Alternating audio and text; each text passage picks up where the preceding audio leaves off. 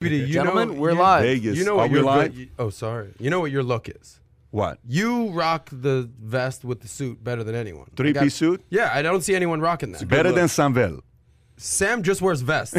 I asked, I asked Sam to Oh, oh, the, the Mater D in the He office. just Oh, wears. Sam vest. took off his shirt. He had a Yeah. tattoo of a vest on. It was ridiculous. I'm like, He this- just this wears is aggressive, vests. bro. Okay. By the way, so we have a we have a guest here. We today. do. Well, We got a guest here today. Zuby is in the house. Team Zuby. Yeah, Zuby's in the house. Zuby, when'd you get in? By the way, you flew in from. Uh, Man, I got into here last yesterday. 'Kay. Yesterday evening. Um, I got to the states a week ago. You got to the states a week Yeah, ago, I and this flew is in- from. From so I left the UK three weeks ago. Yeah. Because the travel ban is still in place, so I had to go outside the Schengen zone for two weeks. So I went to Istanbul, stayed there for two weeks, and I flew from there to Houston. Um, I spoke at the Young America's Foundation annual student event. Um, I spoke there on Tuesday. I was saw it? that, yeah. Yeah. Uh, that went well. Hundreds and hundreds of students. That was really dope. And yeah, first time in Florida since 1990. And what were you doing in 1990 when you were in Florida? Uh, I think going to Disney World. Walt with Disney. World. Okay, that's cool. There you go. I was a very small child. I could've That's cool. It's. Vegas What- for what- toddlers. First of all, let me give you the crazy story. What happens here? So we're sitting there booking team, and we're trying to figure out guests because you know everybody makes recommendation.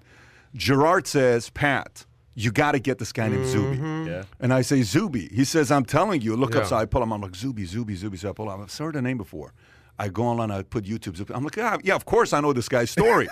so then, 24 hours later, some guy on your Twitter account says, when you're in Florida, you ought to go on Valuetainment, and you say. Uh, I don't know what you said. You said I don't. Uh, uh, I, I said I can't just walk in there just unannounced. like in you know, I have to be Roll up. invited. yeah. Vampire rules. I can't just walk in there. unannounced. I said, Mm-hmm. let's do it. Next thing you know, a thousand likes later, within 10 minutes, I'm like, wow, this guy's, they love this guy. So we got on the calendar. Mm-hmm. I I'm glad we were able to make it work. underselling the way that Gerard sold Zuby. no, no, no. To Gerard. Fan. That's what I'm Big saying. fan. You were like, you gotta get him. Yeah. Awesome. Like you were, Yeah, you were fanboy. So if you, if by any chance you don't have a manager that represents you, this guy would be a good one. If he represented you right, he, he Okay. would be he would Okay. be a For good the low, one. low price of 35%. Okay, so we got a lot of crazy stories to go through. You got a lot of strong opinions. You went viral last uh, uh, uh, uh, recently with something you did. You know, we got stories here from Rihanna becoming a billionaire, which we'll cover. We have a story with um, Miley Cyrus calling out the rapper DaBaby, saying we shouldn't cancel him. We should educate him. Kanye West has got his new uh, uh, album apparently coming out, which is. Donda. Uh, by the way, I love what Jamie Dimon said to Elizabeth Warren Mm-hmm. when Elizabeth Warren says, you know, all these uh, overdraft fees are baloney. We'll cover that. Record number of journalists jailed worldwide. We don't know why. Maybe we'll cover that a little bit. Chinese mouthpiece paid U.S. newspaper $19 million in ads. I think it's important we cover that.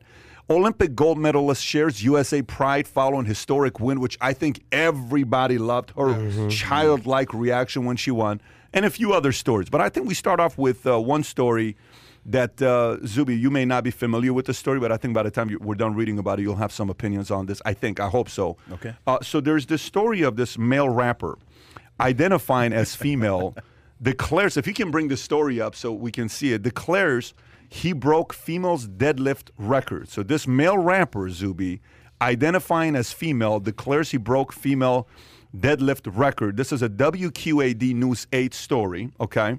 A British rapper named Zuby, okay? Garnered worldwide attention in March 2019 after post, uh, posting a video of himself declaring he had broken the British women deadlift record. In the tweet, Zuby said that he identified as a woman whilst lifting the weight, ultimately trolling the debate of transgender people competing in athletic events. He claimed to have broken a woman deadlift record of 238 kilograms, that's 528 pounds, and he said it was without even trying. Different athletic organizations, both in the United States and around the world, have their own policies in place to include the uh, transgender athletes, the International Olympic Committee, a National Collegiate Athletic Association, and the NAIA all have rules that say transgender women need to pass certain tests. U.S. powerlifting, however, does not allow transgender women to compete as women. So, can we play this video, if you don't mind? Just play the Yeah, go video ahead, of him doing ahead. it because I think everybody needs to see this. This is you.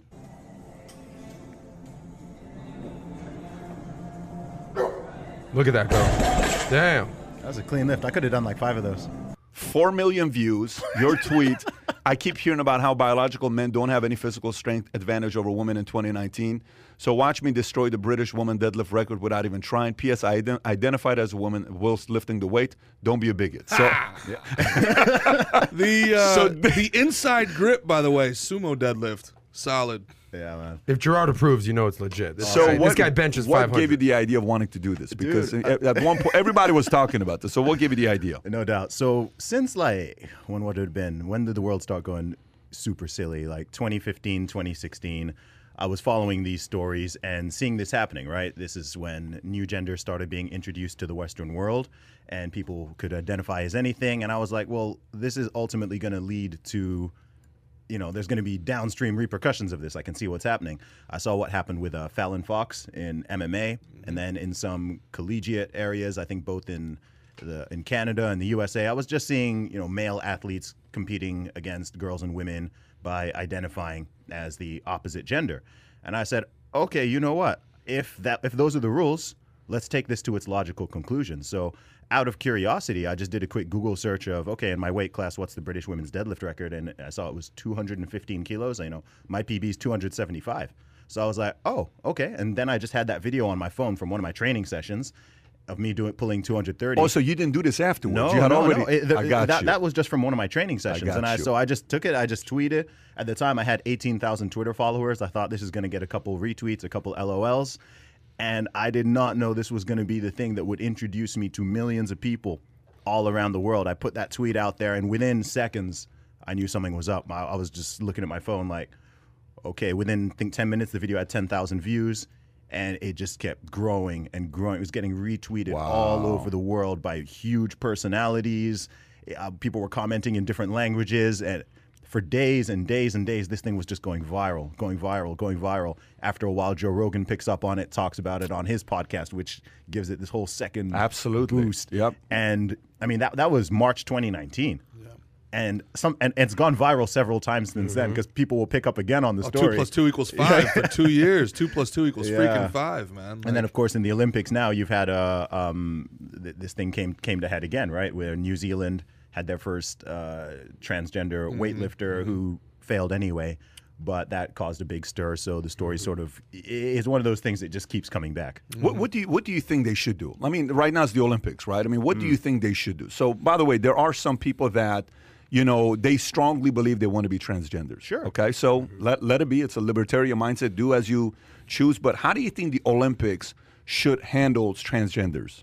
Simple. I think you there. There's there's two options. Either they they kind of lead to the same result. Firstly, most people don't understand that most male sports are not actually male sports. They're just open, right? Mm-hmm. But it turns Anyone can compete. Yeah, but it turns out there's never been, for obvious reasons, there's never been a It's woman. very important to repeat what you just said. So, in Olympics, most male sports are open. Yeah, I, I don't, I'm not sure about Olympics, but You're most saying sports in in general. Yeah, the, you know, I don't believe the NBA, the NFL, the MLB, they don't have Yeah. a rule saying women are not. like not. you see these women that become like NFL it's- kickers it- or, Well, or even even in, in, kickers. youth, in youth sports in America, you know, especially because women develop faster than young boys do, young girls. So, like, up until as late as 12, 13 mm-hmm. years old, Girls play. soccer is Mm-hmm. It's o- played it's open. girls and boys, basketball mm-hmm. girls and boys, Yeah, it's open. baseball girls and boys. It just yeah. turns out that you know there's never been a woman big and strong enough to play in the NFL or mm. in the NBA, et cetera, mm-hmm. which is why you have a women's sports division. So it's the women's sports divisions that are that are exclusive, whereas the mm. others open. So you just have an open category. So however you identify, whatever best of the best, and then you have a female category. Simple. That's all. Yeah, the, the the interesting thing is like, look, it, it you're talking about a meritocracy at the end of the day, right? Like, if somebody's good enough, like I always thought that the the person who really could break down a gender barrier in a sports is a knuckleballer, like a knuckleball pitcher. If there's a woman who could throw a knuckleball, you throw it 65 miles an hour. It's about the movement of the ball. The softer you throw it, the more effective it is. You mm. don't need to overpower. That's somebody that could actually break down a gender barrier. She doesn't need to. She doesn't need to run as fast as anybody else. She doesn't mm. need to swing the bat. She mm. can literally use a, a technique, a technical uh, pitch and be able to compete at that level. So that that would be something. But like what Vanderbilt did by running that kicker out so she could kick the ball 30 yards out of bounds and Oh, yeah. break the gender barriers of the SEC. And it was like, my God But- but- almighty. but that- that- what's you turned this poor girl into a show pony. That's what you did. You took this poor girl and you told her you turned her into a show a show pony for your progressive ideology. Hmm. She won she won SEC special teams player of the week for a Just 'cause 30 yard kicked kickoff it? out Yeah, of bounds, man. it, yeah. Well, what's the one thing you always joke about? Like, I got one year of eligibility of college left. Well, baseball. I brought up. I might go. Okay, gotcha. As soon as Joe Biden, like one of his very first, uh, one of his very first executive orders from from our our, uh, our our king was to say no questions asked Mm-hmm. to to uh, basically reverse what they would call the the transgender discrimination that Mm-hmm. Trump had done, and say that no questions asked anybody who identifies as a woman will, should be able to compete in Mm. uh, athletics, NCAA athletics, uh, as as their their gender identity. So I'm like, okay, I could, as a former professional baseball player, go Mm-hmm. back at my age and play softball Mm-hmm. at the University of Miami with a metal freaking bat. You're Mm-hmm. gonna let me hit a ball against 17 year old girls. Who, and and if I if, if I hit a ball up the middle and I murder a pitcher or the third baseman is just getting kneecapped, that's okay. That's equality. Because Mm-hmm. God forbid you tell me, no, bro, you're a 34 year old man. Go anywhere but here. That's that's the part that's bigotry, not me showering with a 17 year old, 18 year old girl in the locker room with a 17, 18 year old girl, uh, you know, dorming with them, practicing with them, and competing against them. That's equality. but if you if you preclude me from that, well, you're a bigot. You know, for me, the way I see it is the following: Why don't you just create a, uh, a, a transgender competition? Let them go at it. Let them compete. Let them go at it, rather than having to go and take things away from women. If you if you want to create a transgender, you know, uh, uh, contest competition, go for it. I, I don't think I don't see anything wrong with that. Yeah. Where you're competing against somebody. Well, their their argument, Pat, is that they're not transgender. Yeah, you're they're dealing with women. ideologues. Did you did you hear did you hear the uh, argument Navratilova made? No. Have you have you heard the ar- argument she made? I heard her, I'm I not heard her sure. say Can you so. pull it Yeah. up? Can you pull up her argument she made? Uh, uh, tennis player Navratilova, man, that to spell that name, Kai. Martina, uh, you're from Martina Norway. N. I think you, out of any everybody, should be able to spell that. Navratilova, chance nah, Kai nah. spelling this right. N N, not ma. Mara Savatruchas from Sa- uh, ma. There you go. Oh, it came up anyway. So then put uh, uh, butchered trans, puts Google knows what you're transgender. thinking. Yeah. Okay, transgender. She said something about that. She said some qu- quote about it. Uh, in terms of growing tendency, she said, no, in terms critical. So she rejects accusation. Hit she news, said, Kai. Click on news. There's a story about this. Yeah, I saw that. Uh, in terms of- okay, uh, go back, Kai. Go back. There was a story right at the top, right there. Click on that. I think that's, That's when she 2019 said. though. Well, that's when it was when she Oh, said gotcha. it though. Go go up. Uh, she said something very powerful. Uh, uh, and by the way, Navratilova is fully supportive of gay rights. Well, she is gay. Yeah, I know she is. Yeah. But she said something here. Anyways, you guys can continue. I'll find this quote here to read it to you. It's, it's a powerful statement she made. I just have one question Yeah. because, I, quite candidly, uh, this is not anything that I'm like waking up being like, "What are the trans saying today?" This is not. Like, what percentage of the world are transgender? Like 0.001 percent. Like, a fraction of a fraction of a fraction. okay, so why is this such a big deal? Because they're infusing themselves be- into the pop culture and sports. It's because it's been it's being forced on people. Yeah, it's the Yeah. right? weird. Because most people, look, regardless of whether someone, it shouldn't even be political, but whether someone is liberal, conservative, Mm-hmm. libertarian, whatever, most people don't care. If you're an adult, do what you want to do. Maybe I don't get it. Maybe I don't, you know, agree with it, whatever. But if that's what you want to do, it's not harming anyone. Live your life how you want. You're a man. You want to wear a dress. You want to put up makeup. You know, you're allowed to. You can Mm-hmm. do. You can do what you want. The problem with this issue is that they're, you know, and again, most most transgender people, I, I probably know more. Most people don't know any. I actually know a couple. I don't know any who's in favor of this whole sports thing. Right? They think it's crazy because they recognize reality. Hmm. Mm-hmm. so it's just the woke And- left trying to infuse their ideas, Ex- ideologues, and exactly. the trans are like, "Yo, we're, we're good. Yeah, we don't this, need your help." But this is something that would potentially Chelsea impact handlers of this, the world. Yeah, but there's something that impacts 50% of the population. Yeah. Right? Why, why is it the men aren't worried about this? Yeah, because it's Right? not it's not going to affect us. Exactly, Yeah. which ex- which in itself blows up the entire argument of But them meanwhile, saying you there's brought no up difference, Fallon you know? Fox, and she's literally caving. She was caving women's faces. Who is Yeah. she? She was a transgender MMA fighter. Yeah. She was a man. Th- this is the problem, became right? a Was a woman. man. No. Became a woman Yeah. and was able to compete against other women Yeah. and cave their now, is it more You- you common for literally- women to become men or literally men to broke become women? Literally can, broke her can I skull. can I jump in here and say that you cannot actually change your biological sex? It's not possible. Okay, break So that down. even mm. saying she, you're giving into the argument. You're Oh. not talking about a she. You're talking about a biological male. You cannot change from a man into a woman. It's not possible. You can make yourself appear as such. You can identify as such, but it is not physically possible. And I think part of it is this overt political correctness with people having to, you know, respect the pronouns and change their whole language to defy reality, which actually allows people to run with these crazy arguments. Because as soon as you start hmm. calling someone a woman, they're like, well, if they're a woman, why can't they compete against women? Mm-hmm. And I'm like, well, no, that's not a woman. That's a biological male identifying as a woman. Why? which Because when you're do. young, you go through puberty, and if you're born a boy, you go through. You got the hormones. No, no, okay. no, Oh, well, no, well no, Rogan's no, talk about it extensively. no, it's bone us here. density. It's the the, Yeah. the you know muscle retention. I mean, we're we we are. He's right. We're we're so Got it. Biologically. There, there is nothing that any of us here at this table can do that would turn us into. Damn, an that's bad news. I thought I could, uh, it's not. Make Well, that. Yeah, I'm there. I'm there. Anybody could. I, I mean, think if I got anybody this, could. Zuby. Hold my beer. It's not well, possible. who's the most famous transgender person in the world? Caitlyn Jenner, probably. Okay, so I have one quick story about this. So, um, I my one of my best friends is that guy Kris Humphries that married Kim Kardashian. I was Oh, in yeah. the wedding. I walked Khloé down the aisle. Bruce was there. This was in He 20 knows Vin Diesel. You just, you 2011. just dead named. What's that? You just dead named. Someone's gonna cancel you. oh, all right. Well, it It's called, happens. it's called dead naming. Oh, Yeah. because uh, he doesn't exist anymore. But Yeah. at the time, it was Bruce Jenner. That was like tying our tie. Point is this. Watch your language. Adam. I know, you guys. You know, I'm Brace for impact, buddy. yeah, it's a You know, minefield. I gotta go. But point is, We're not gonna fast cancel you, we're gonna fa- educate you. Fast forward. This is probably when. When did she? Sh- He, she. What, I don't. I don't know what A to few say years at this ago. point. A few years ago. It was probably 2017. Talk about the future governor of She did California. it. She did. Yeah, I don't think that's happened. no.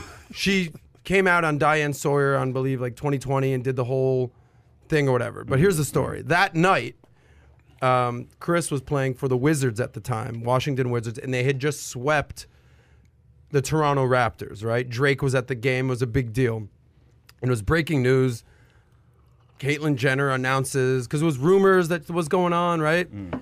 And it was you know, after the game, we're celebrating, sweep, we're having dinner, having drinks, and this is, and I was like, this is some weird shit, huh? And he's like, yeah, like thank God I got out while I did, and I go, you got to tweet that, and he goes, no, hell no. I go, I literally, I'm like, give me your phone. I've never tweeted before in my life, and I tweeted on Kris's.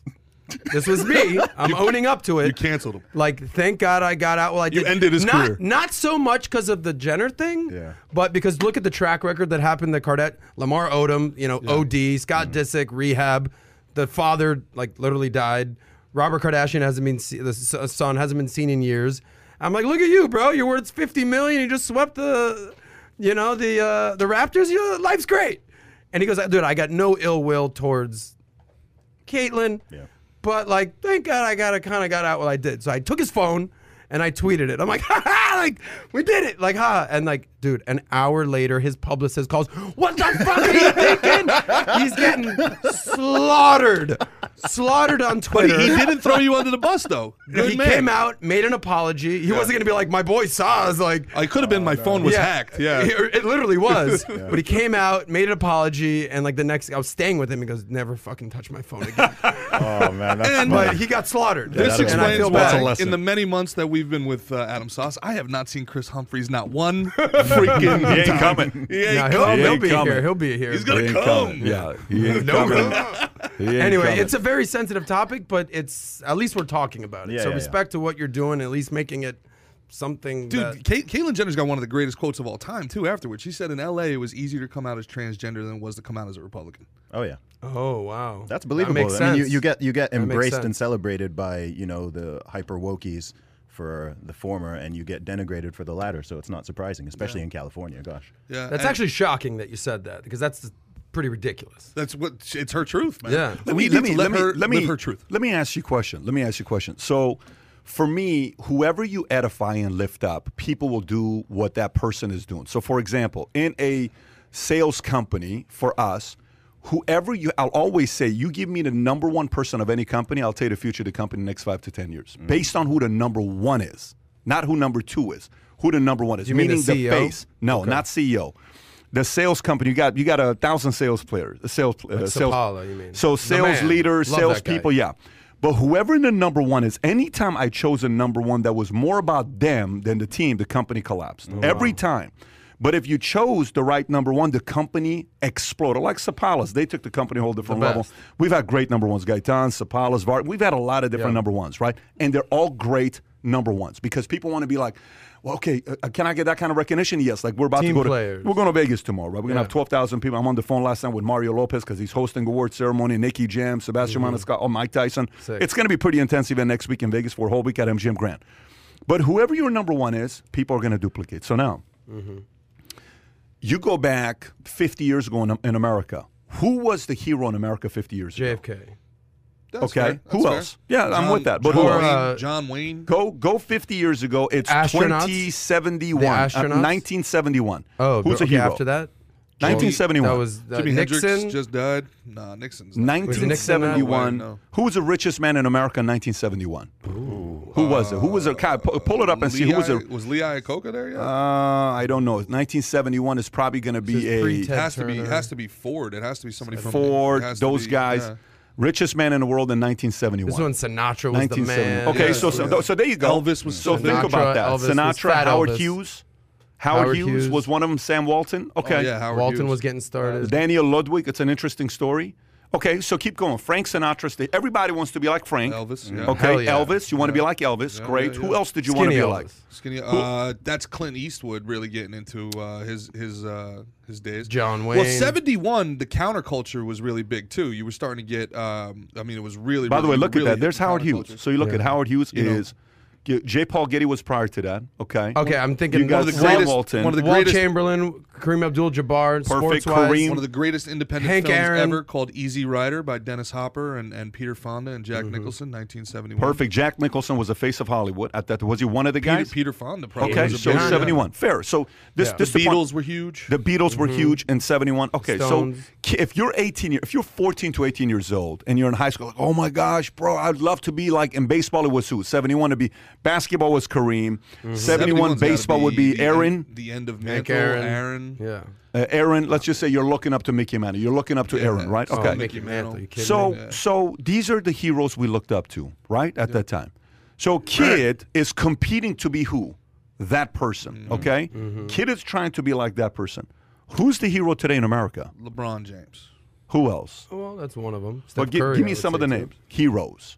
Heroes. Heroes. Who's a Some would say Dwayne Trump. Some The would say Obama. Johnson. Okay, Some fine. would say The Dwayne The Rock Rock Go, for go sure. give the names. So let's just go through them. if Obama, you're you said LeBron. actors, you're talking Leo. You're talking uh, you Brad think Pitt. Leo's a hero? You think people look at Leo like they want to be like? Is it? Dude, Brad Pitt. I'll- I'll People want Brad Pitt. wait, to- wait, if, if you're talking about the 14 to 18 age range, you got to talk about YouTube. I was just about to say Jake okay. Paul. Jake Paul. Paul. yeah, yeah. you got to talk about YouTubers. the Paul and brothers. influencers, Yeah. Paul Pootie, brothers. Pootie Pie. PewDiePie. PewDiePie. Who else? Mr. Beast.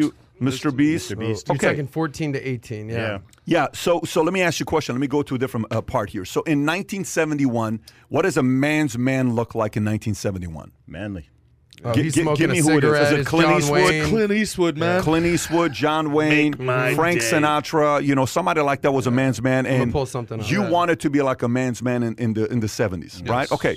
What does a man's man look like today?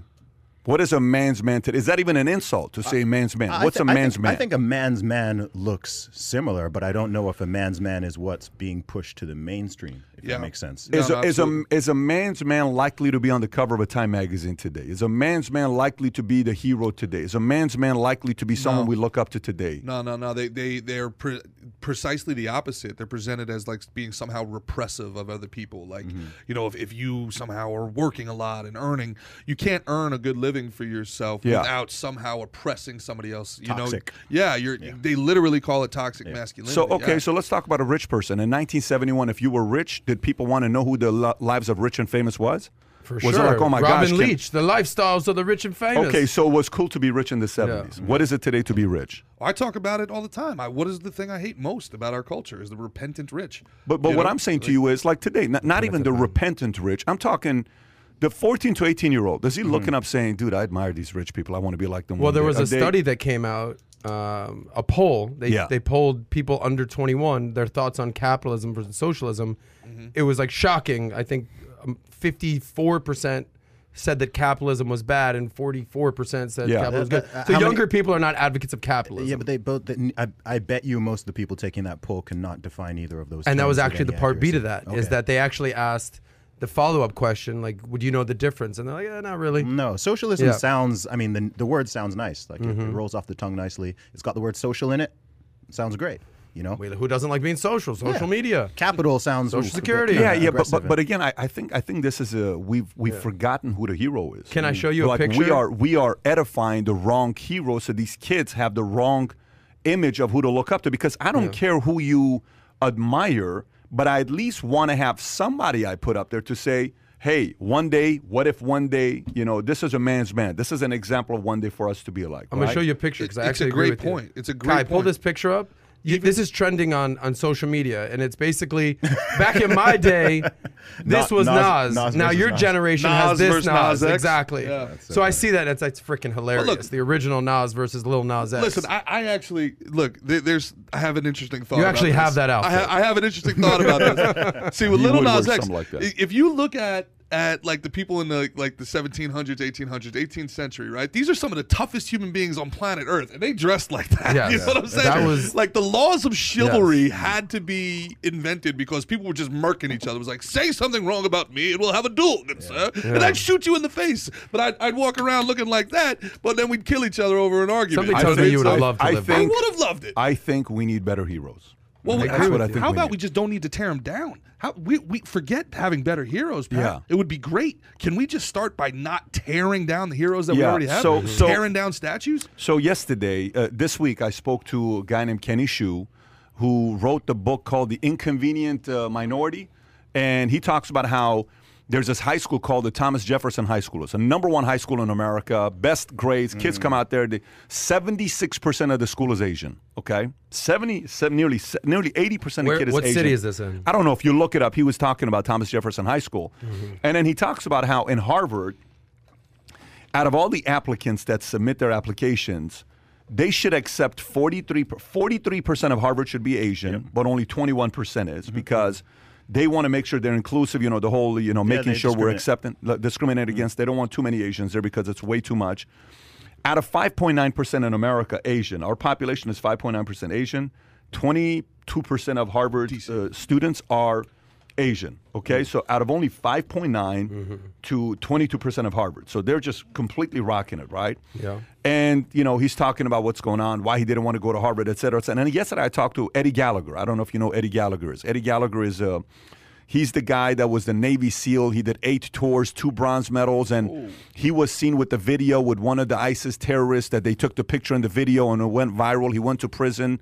You know this Oh, story, yeah, yeah, Chief yeah, Eddie yes, Gallagher, yes, Navy yes, SEAL. And then. Trump uh, got him. I says, I don't, I don't support what he did, but I think a man that put his life out, he's got to get out. And I said, tell me what it's like in the military. The military has something called the Navy, NCIS. Okay, it's like the uh, uh, intelligence where they do There- research there's on like you. literally a TV show called NCI. Yeah, if you can pull out what NCIS means, and then there's CID. NCIS and CID are the same thing. I said, what role does NCIS play? He says, he says, who runs NCIS? He says, well, it's the officers. And I said, okay, so why don't officers support what you're doing? He says, because, you know, for them, they don't, they don't like us. So I went and Googled. I said, let me look up Navy SEAL because when you think about a man's man, what do you think about? You think about when you th- if I told you right now he's a Navy SEAL, what would you say? How would you look at him if I told you he's a Navy SEAL? You'd- Strong, masculine, brave, courageous. You'd look at him in a different way. I'd look at him now. He's not a Navy SEAL. He just goes to the beach a lot. But you know, a- you know, so but if I said Navy SEAL, you immediately judge him. Mm-hmm. So I looked up how many people are Navy SEAls in America today. Twenty five hundred. How many active billionaires do we have in America today? Around the same number. Twenty five hundred. Okay. Wow. He said NCIS hates anybody that makes it to the highest level, like Navy SEALs. So who writes about billionaires that they don't like them? You got regulators like an Elizabeth Warren. Mm-hmm. You got some journalists that go after them. Activists, yeah. The CID and regulators, they're the same human beings. He said the most interesting thing to me yesterday because General Milley, I asked him about General Milley. I said, so what happened with General Milley talking about CRT? And here's a general. Like, why is a general going out there defending some of these things being taught? He says, because there's an interesting thing that you don't know about. I said, what's that? He says, in the military, after 04 or 05, to get your promotion, Congress has to sign off on your promotion. No. Let me say this one more time. So if you're a The politicians the get a s- politicians have to sign off. If you become a colonel or a general, one star general, you need Congress to sign off on your promotion. now, interesting. this is Gallagher is saying this to me on the podcast we did yesterday. He has a book that just came out called. He's got a book coming out. Well, the interview is going to come out here next week. So the point is, the people who are not the man's man, are in charge of building up who the man's man is. Mm. So up until that changes, we are never going to recognize who the man's man is. We are never going to recognize who the real heroes are. So the problem isn't that. The problem is who's telling the world who the real he- heroes are. on a small level, on a much smaller level than that, that's an incredible story. And also, if we can find a crossover between the 2,500 uh, Navy SEALs and the 2,500 billionaires, we have Batman. So if we find one that's bold, we have found him. But the the the interesting thing about what you're saying is there's actually a guy who listens to the show who is pushing back on that, and that's Curt Schilling. Curt Schilling, whether you agree with him or don't agree with him, Curt Schilling is, is a, a very great uh, American player, baseball pitcher. The bloody sock. bloody sock, incredible competitor, helped- Tough guy. tough, Tough dude. guy. But he, he made some uh, to to you know our our our establishment some some questionable tweets while he was working for mm-hmm. E ESPN, and now he has requested to be taken off the. Hall, Hall of of Fame. Fame ballot. Yeah. He's almost a lock to make it this year, and he's been requested to be taken off the ballot because he does not want to give the writers the the the ability to judge his career. You don't get to tell me whether or not I was a Hall of Famer. He'll wait the seven years until he goes to the Veterans Committee, which is a bunch of old players that select people that that haven't gone through the process. And he's like, I would rather wait and then have my peers put me in the Hall of Fame because I respect them. And if they don't put me in, that's fine. But Zuby, who was your hero growing up? Who were- Honestly, who were, some of your heroes? I'm some curious. of my heroes, sure thing. Oh, well, I'll, I'll start with my parents, right? Okay. Which is important. Right? Yep. It's important to say. My parents. Um, man, uh, who are my Interesting heroes? growing question, up? right? Like, L- uh, LL Cool J. okay. Yeah. Uh, LL Cool J is bad Arnold- as hell. Arn- Ar- I like Arnie, Arnold Schwarzenegger. Really? Okay. Yeah. That's guy. Yeah. Um, growing up, I'm coming to you I as well, liked, by the way. I uh, want you to think about it. I'm going to come to you next as well. Yeah, I'm. I'm. I'm, Kai, I'm you legit too. trying to think. I, I, I used to be really into into wrestling, so I loved like The Rock and Stone Cold. And, How you old know, are you, all- Zuby? I'm 34. Okay. Yeah, I Same was, I was- age. Yeah, Stone you know, I, I yeah, I, I, I was. I was really into all those guys. Um, a lot of I guess rap rappers to some extent, not in terms of like role models, you know, like my my, my, my dad and my older brothers and you know family for that, but in terms of the, Like who? Who were your Who were your rappers? Were you Were you a Nas person? Were you a Tupac? Nas, Jay Z, uh, Oh, you're Kanye, 34, so Tech N9ne. Um, Andre the three. no, No? not really. Really? Not really. No. Um, and this is in the UK. Mobb Deep. Mobb Deep. you were in the UK Yeah. at this time. Yeah, I mean, I wouldn't say like those people were like heroes per se. I mean, these are some of the artists I now was let me really ask you another question. Yeah. Who, who did your dad admire? Who did your dad did say my this is dad a admire? this is Wow. a? Who did your mom say? Oh my gosh, this person here is somebody that really made an impact. Who was that person to you? That's that's a big question. I man, I'd need to ask my dad. You're that. thinking about that? Are you guys also thinking about it? Yeah, like, who, absolutely. Yeah. like, who was it for you? Like, uh, by the way, folks, if you're watching this, I'm curious. Like somebody said here, Jordan, Tyson, Gretzky, Stallone, Arnold. List is long. you know, Gretzky, nice. You know uh, uh, these names that are coming up here. But who was your hero? Who was your hero? Actually, think I- about I- it. Kai, I- who was yours?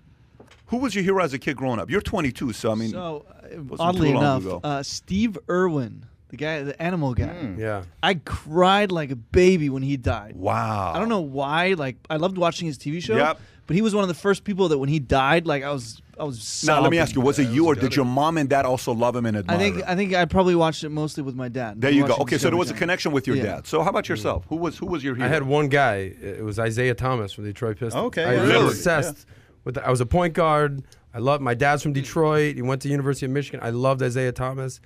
And then the second person, it was more of a, not a person, but a, a thought process. I was obsessed with the Civil War. I loved the North.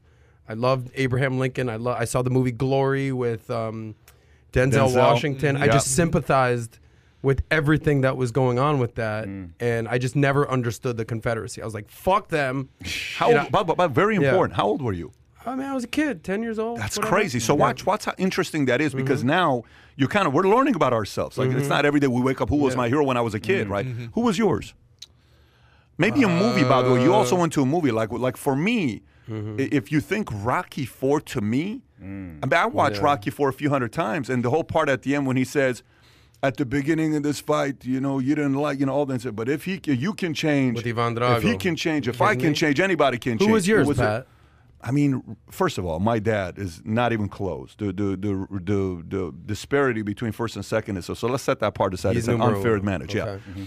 but uh, Rocky would be one. Okay, what Rocky did. And you were in Uh, Iran at the point? I was in Iran Oh, at the point. I'd say Rocky's pro- guys. I would have to tell you, Rocky may be a top five. Growing up as a kid, I think Shaw would be on that list. And that was before As in- you as came in- to as in the, America. the Rocky character. the Rocky character, okay. not Sylvester So Stallone. when the you Rocky were character. when yeah. you were in Iran, question Yeah. for you. You you didn't have any ties to America, right? no, not at all. But you saw this movie and you're Yeah. like, "Damn, America!" Yeah, not at all. But because because my my ties are to Russia. Exactly, My Drago. mother's side, they're all communists. So to Mm-hmm. them, they, they they have ties to the communistic regime. They escaped that to come, but my mother still had affinity for them. You know, my mother wanted to name me Sasha. We talked about. Yeah, of this course. last week. So, like, Sasha, would your mother from- have rooted for Ivan Drago in that movie? My mother would have, uh, vo- uh, yes, she would have definitely wild. rooted for Ivan Drago. So, Wow. so if you look Until at he it, says, "For me, Yeah. I win for me." and then you come to America, and then you come to America, and you think who your heroes. I looked up to him when Michael Jordan retired. I cried like a baby. When Magic got AIDS, I was devastated. When Tupac uh, died, it was like freaking, you know, best friend dying. Uh, you know, first president I shook hands with was Clinton at Glendale when I was working at Haagen Dazs, and he just walked by. I'm like, oh shit. he rolled up to Haagen Dazs He ice was cream. No, he was not. He was at Glendale Galleria Oh, okay. doing a uh, campaign trail, and he was walking out shaking hands. I put my hand out. He shook my hand. I'm like I'll- I'll 14 take- years I'll old. take a double scoop. And chocolate, but but the point is like, who do we look up to? Who did mom and dad look up to? My dad looked up man's man. Everything Mm. to my dad was a John Wayne. My dad was Clint Eastwood. So you're like, Mm. I want to be a man's man one day. Who was yours? Oof. Uh, it's a weird question for me, man, because um, I was brought up differently. You know, like uh, I was brought up like hardcore. You know, New York. You know, You've Irish- told me you've told me before like you had very big uh, admiration for Ron Jeremy, but I'm talking like heroes, like heroes. Nicky I'm talking specifically Big. heroes. Yeah. Uh, my dad was probably my hero, but he, my dad was definitely my hero. But um, you know, like I, I came home with a jersey on one day, and he goes, "Oh yeah, you're gonna wear another man's name on your back? What is wrong with you?" Bronx Tale. that's like, Bronx that's- Tale. that's- Mickey Mantle don't pay your rent. That's exact. That is Oh, wow. exactly how my father was. My father's like, "Oh, you're crying because the Mets, the Mets lost. Okay, I gotta Yeah. go to Darryl in the morning. Strawberry I'm- ain't paying your I'm gonna rent. go to bed. How you feel about that? How'd you feel about it then? How do you feel about it now? Um, it, it changed the way I viewed. Like I, I didn't like. I, I was very. Uh, I think it helped me compete because it gave me an idea that these are just men. If if Mm-hmm. if they can do something, I can do something. You know, I, I really like. There's people like I admire their ability to do their profession, but I never really looked at them as like heroes. So. I other than your dad, know. there's nobody that like comes dude to I'll. I'll tell like yeah but i mean there's like i as i would read and i'd read about you know historical figures and as you know i'm very in, into, into Mm-hmm. politics and history and like i'd be like this is a great man this is a this is a great man this is a great man who did great things Yeah. but I, I never really like i look at it almost as like i, I could emulate them Wow. like the, this is somebody that I, I can do if he did it this way i can do this this way as well Speaking of great men, by the way, not to cut you off, Kai, I'm shocked you didn't say Teddy Winston Roosevelt. Churchill and Teddy Te- Roosevelt. teddy This guy- roosevelt is Those weren't those up weren't like until later though. Okay. You were Yeah. asking By when the I way, was so- younger. by the way, here's what's interesting. Some of the young guys here that I'm looking at, mm-hmm. a, a- a kid says David Goggins, great guy to look Wow. up to, fantastic because that's a that that's a qualified man's man, mm-hmm. right? Uh, Easy E, well, maybe a different story. if Give me that. Give me Eazy-E. that. That. Chuck Norris, that's right. Chuck, Norris, Norris, yeah, Chuck. I'll tell you what, it's something I've had to kind of unlearn as I got older because like the, the mentality becomes like uh, you- like you see someone doing Yeah. well and the initial reaction is oh he ain't shit man like man screw that guy That Like, hater yeah, mentality. it's a hater it's a 100% hater, mentality Don't and be a hater. what ends up happening to it is is like yeah it's cool like you're not a fanboy or nothing like that or like Is that a part know- of Jersey culture or no? yes, is that, is for that, sure. Okay, yeah, I was going to say tri-state that's area Jersey for sure. But there's also a part of it where Oh, you have to be willing and open to be like, you know what, man, maybe this guy knows something I don't know, and let me let me Mm. humble myself a little bit and let me try to learn in, in that moment. But it's taken me a very long time Mm. to kind of unlearn that, man. That's interesting. I don't need this dude. I'm that must doing be a real cult- cultural thing because I've never, I've never had that. Like I find Never myself had what, Zuby? like that kind of hater reaction. what- is, is it to. UK or is it your family? That's a good question. Probably more family. Okay. Probably more family. Like I mean, I was always brought up, and I think just the way I'm wired to, you know, like admire and respect, you know, hard work and success, and you know, as what people would call a meritocracy, et Yeah, cetera. yep. It was never really sort of formally put to me that way, but that's how I always looked at it. I mean, even to this day, even I like I don't hate on anyone or anything. Even with someone who I don't really like or I don't really like what they're doing or whatever, mm. if someone is successful in any way, shape, or form, there's always something that you can learn from that. Yeah. Always something that you can take away. You may not even, you know, some musician could blow up and you don't even you don't like their music, but you look into the story of okay, how did they get there? And how did they do it? And you'll you'll pick mm. up something. Even some of these, I don't know, people talk a lot these days about influencers. Oh, there's these people on Instagram or TikTok or whatever, and you know people criticize them because they're like, oh, that girl's just you know posting dumb dancing videos and she's you know, but it's like, well, she's got 15 million followers. She's doing something. Like You- Addison Rae. You, you, you can learn, you, you maybe I can you can learn you can learn something from that. Like it doesn't matter who you are. You could be a business Yeah. It's It's person, an whatever. absolute You can learn truth something. statement to what you're saying. Your parents, t- t- tell us about your parents. Strong, uh, uh, uh, were they Christians? Were Yeah, my they- parents are Christian. Okay. Yeah, so my parents are from Nigeria. Okay. Um, so you know, been married forty plus years. Somewhat good, a perfect combination between traditional values and also being open to the world and embracing new ideas. So my dad's a medical doctor. Uh, my mom used to be a journalist. Now she works as a as a magistrate.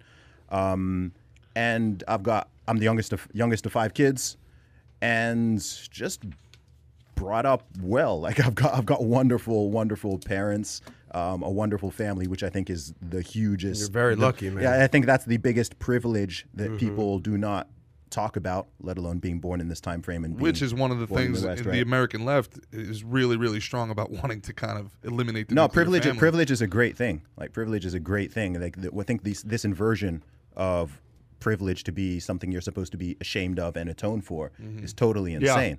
Right? Like if you have privilege, like take that and use it to your advantage and use it to help other people. Mm-hmm. Like, there's nothing to be ashamed of. I, I that's that's fantastic, man. Sometimes you you forget just the values of how to raise a family. This guy came yesterday applying to be a CEO at Valuetainment, COO of Valuetainment, and he is from uh, uh, uh, uh, Bahrain, is where he's from. Okay, and he talked about uh, we're talking about the uh, crime levels in Dubai. Okay, the conversation about Dubai.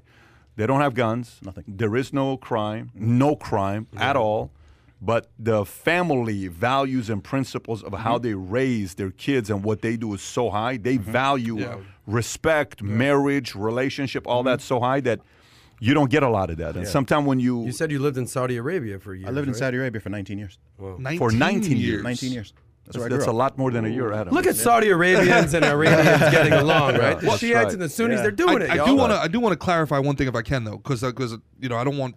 It, it's the wrong mentality to say that I was brought up to be a hater. Oh yeah, no, that's, no, no, I- That's no, no. But I just I do want to clarify. You did say that's like a Jersey thing. No, what but, is it- that? but it's not like I, I can't really explain it if you if you didn't grow up in that area. It's not jealousy and it's not hate. It's just like all right, whatever. He's doing his own thing. It- like I'm not gonna suck up to him to get his shit. Whatever. I'll do my own. You're not gonna fanboy. It's like yeah. It's but like that kind is of a- that is true. That is That New is- York, Jersey. But though. the, the other side of Whatever, it was is like shit. no, no, but th- like like, an we- like it's an apathy towards it, and like mm. literally, like if somebody would be like, Yeah. if, my, if uh, if if somebody would come home and like my sisters would go to a, a birthday party in, in like mm-hmm. Colts Neck at some like big house or something like that, and they come home, they'd be like, you wouldn't believe the size. Of, like we had like this little tiny like above ground pool in the backyard mm-hmm. and stuff like that.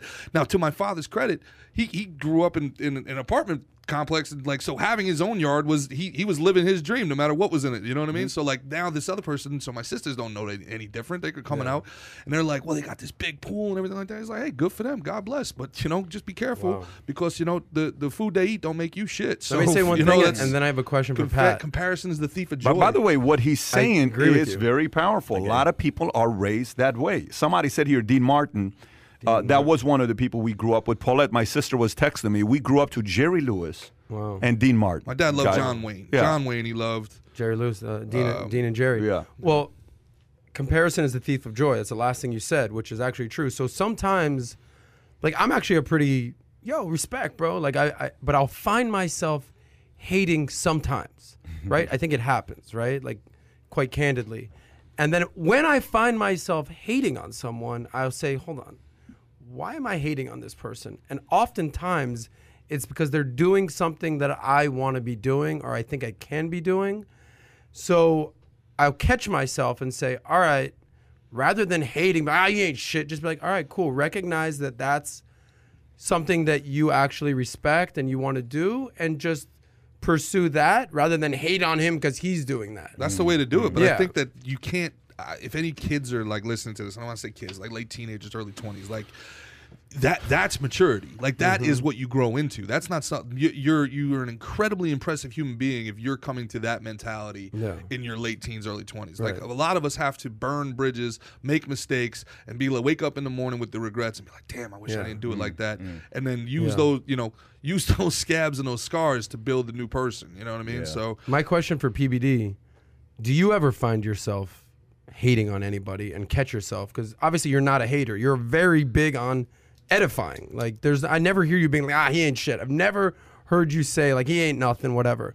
But do you ever find yourself being like, well, you know, he's uh No, How I, do you find I- that? listen, I, I, I believe in DUG, which is we've talked about this. I believe in diffuse, unify, glue. Mm-hmm. I believe in diffuse, unify, glue. If you can diffuse issues between you and Adam, you and Gerard, and then we unify, we uh, then have glue. But don't get me wrong, I'm a pretty competitive guy. I like Mm-hmm. Yeah. competition. I like sports. But I'm not a fan of manipulators at all. Like, listen, I have I'm allergic to manipulators. Mm-hmm. I'm allergic to bullies. I'm allergic to those that want to play games.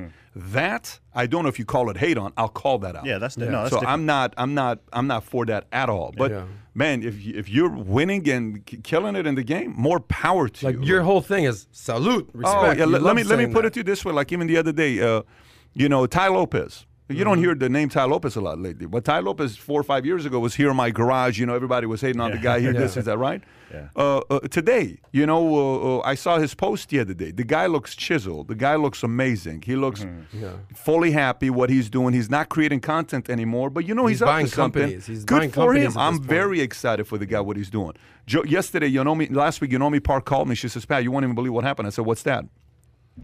I got a call from uh, Joe Rogan. I Yeah. said, I, I said, I see you everywhere. She says, I'm going to be on Rogan next week. Sick. I said, you have no idea how happy I am. I says, I'm going to tell him that the fact that all this stuff happened after my interview with you on YouTube because she got like 4 million views and then Yeah. she went on Jordan Peterson, everybody, Mm-hmm. right? I said, that's fantastic. That's great. And then she was on Rogan. She posted it. And it's been all over the news that this was one of Rogan's best- best, interviews Yeah. ever, I whatever you it's been. and he's yeah. gonna be on Rogan yeah, soon. yeah, But he's been on. You've been on Rogan Before. Yeah, I've been on before. I'll yeah. be on again 17th of August. Yeah, so so f- you you see what Rogan's doing. Rogan's freaking killing the you game. can't do nothing No, you can't. that guy. By the way, here's even crazier thing: Chris Cuomo and Andrew Cuomo.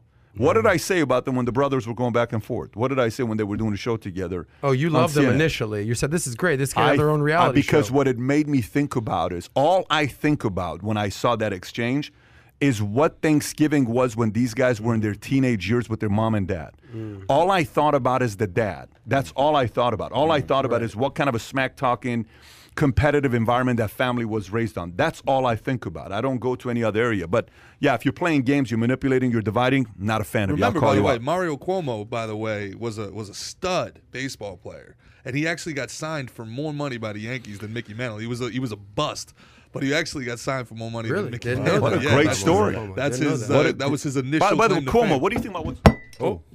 Okay, I kind of saw this one coming. Help us out here, Sam. Pat's been working out, man. Phil Heath, that's on you, Phil. I mean, that's you know. Someone help us out here. Yeah. But tell me this. Tell me the story with Cuomo right now. So you got you got a couple things that's going on. Let's transition into that. Okay. So on one end, you're seeing the story about how you know 11 uh, women are coming out. Well, f- Okay. Well, first of all, Zuby, do you know do you know who Andrew Cuomo is and what's Yeah, going yeah, on? yeah. The governor of New York, right? Yes, Mm-hmm. yes.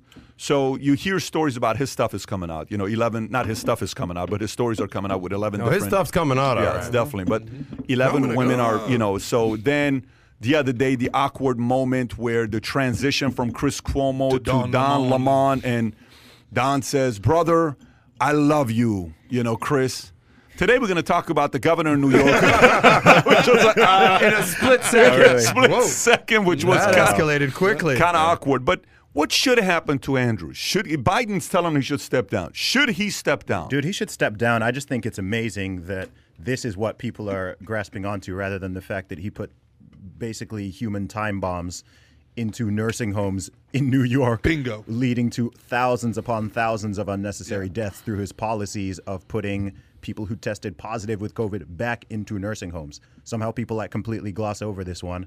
And, you know, out of the two out of the two sins committed, I think that uh, that one is the is the more serious one. Yeah. Then uh, you know it's not diminishing, uh, you know how he's behaved towards women, etc. I don't allegedly I don't know all the details of that, but it amazes me that we're living in a society where that one is considered. You know we can gloss over that first thing, and that's the one that you know So might you bring you him think down. he should step down? Absolutely, he should have stepped down. I he mean, killed w- 50,000 people, he should have Last year when he was accepting what he got an but Emmy we, award. But we all all- know that's not going to happen. So we all know Yeah, that's I don't going think to happen. he's going No, You, to. you know, he but- wrote a he wrote a best selling book. What, about what I'm what. I'm saying to you is all of that what you're saying Yeah. that's not going to happen. He's not going to step down because of the nursing home. That's not going to happen. I'm talking about should he step down for these allegations, not allegations, investigation that comes up. I'll just read it to you. Biden calls out Cuomo to quit after damning sexual harassment report. The Guardian reports Joe Biden has led the calls from both parties for New York Governor Andrew Cuomo to resign.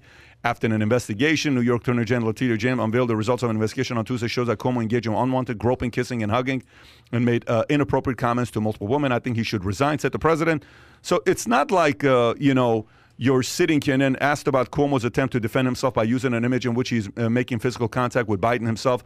The president said, "Look, I'm not going to fly spec this." I'm sure there were some embra- embraces that were totally innocent, but apparently the attorney general decided that there were things going on. So, Yeah, if but he blamed his Italian heritage. I'm Italian. We're a little handsy. Shh, Come on, man. But but say, so on on this on the premise on the story of eleven, should he resign based on that? I lean to a yes.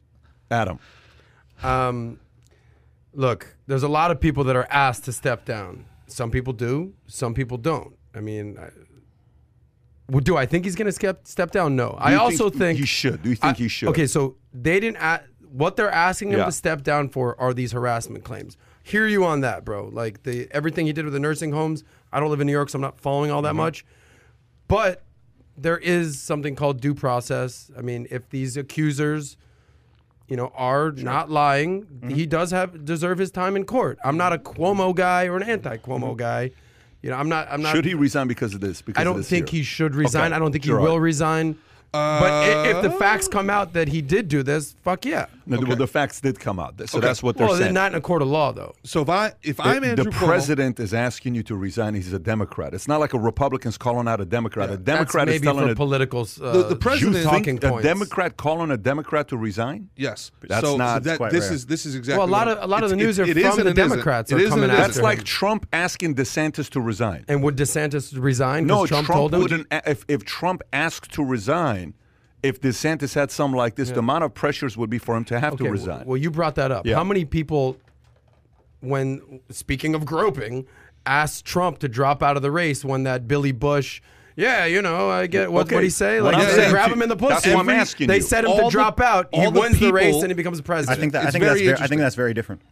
How's it different? I think that's very different because that would be like, firstly, that that was from like the '90s, right?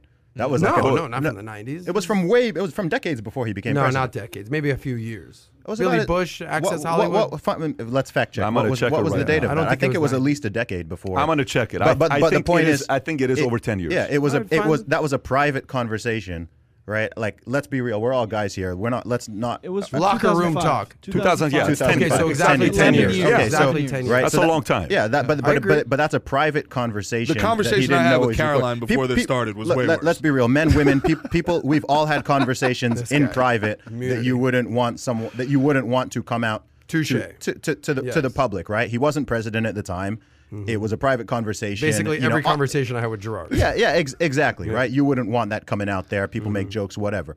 So, you know, and yeah, so that's a different thing to actually like physically groping people. And and was that done while that's done while Cuomo was governor, right?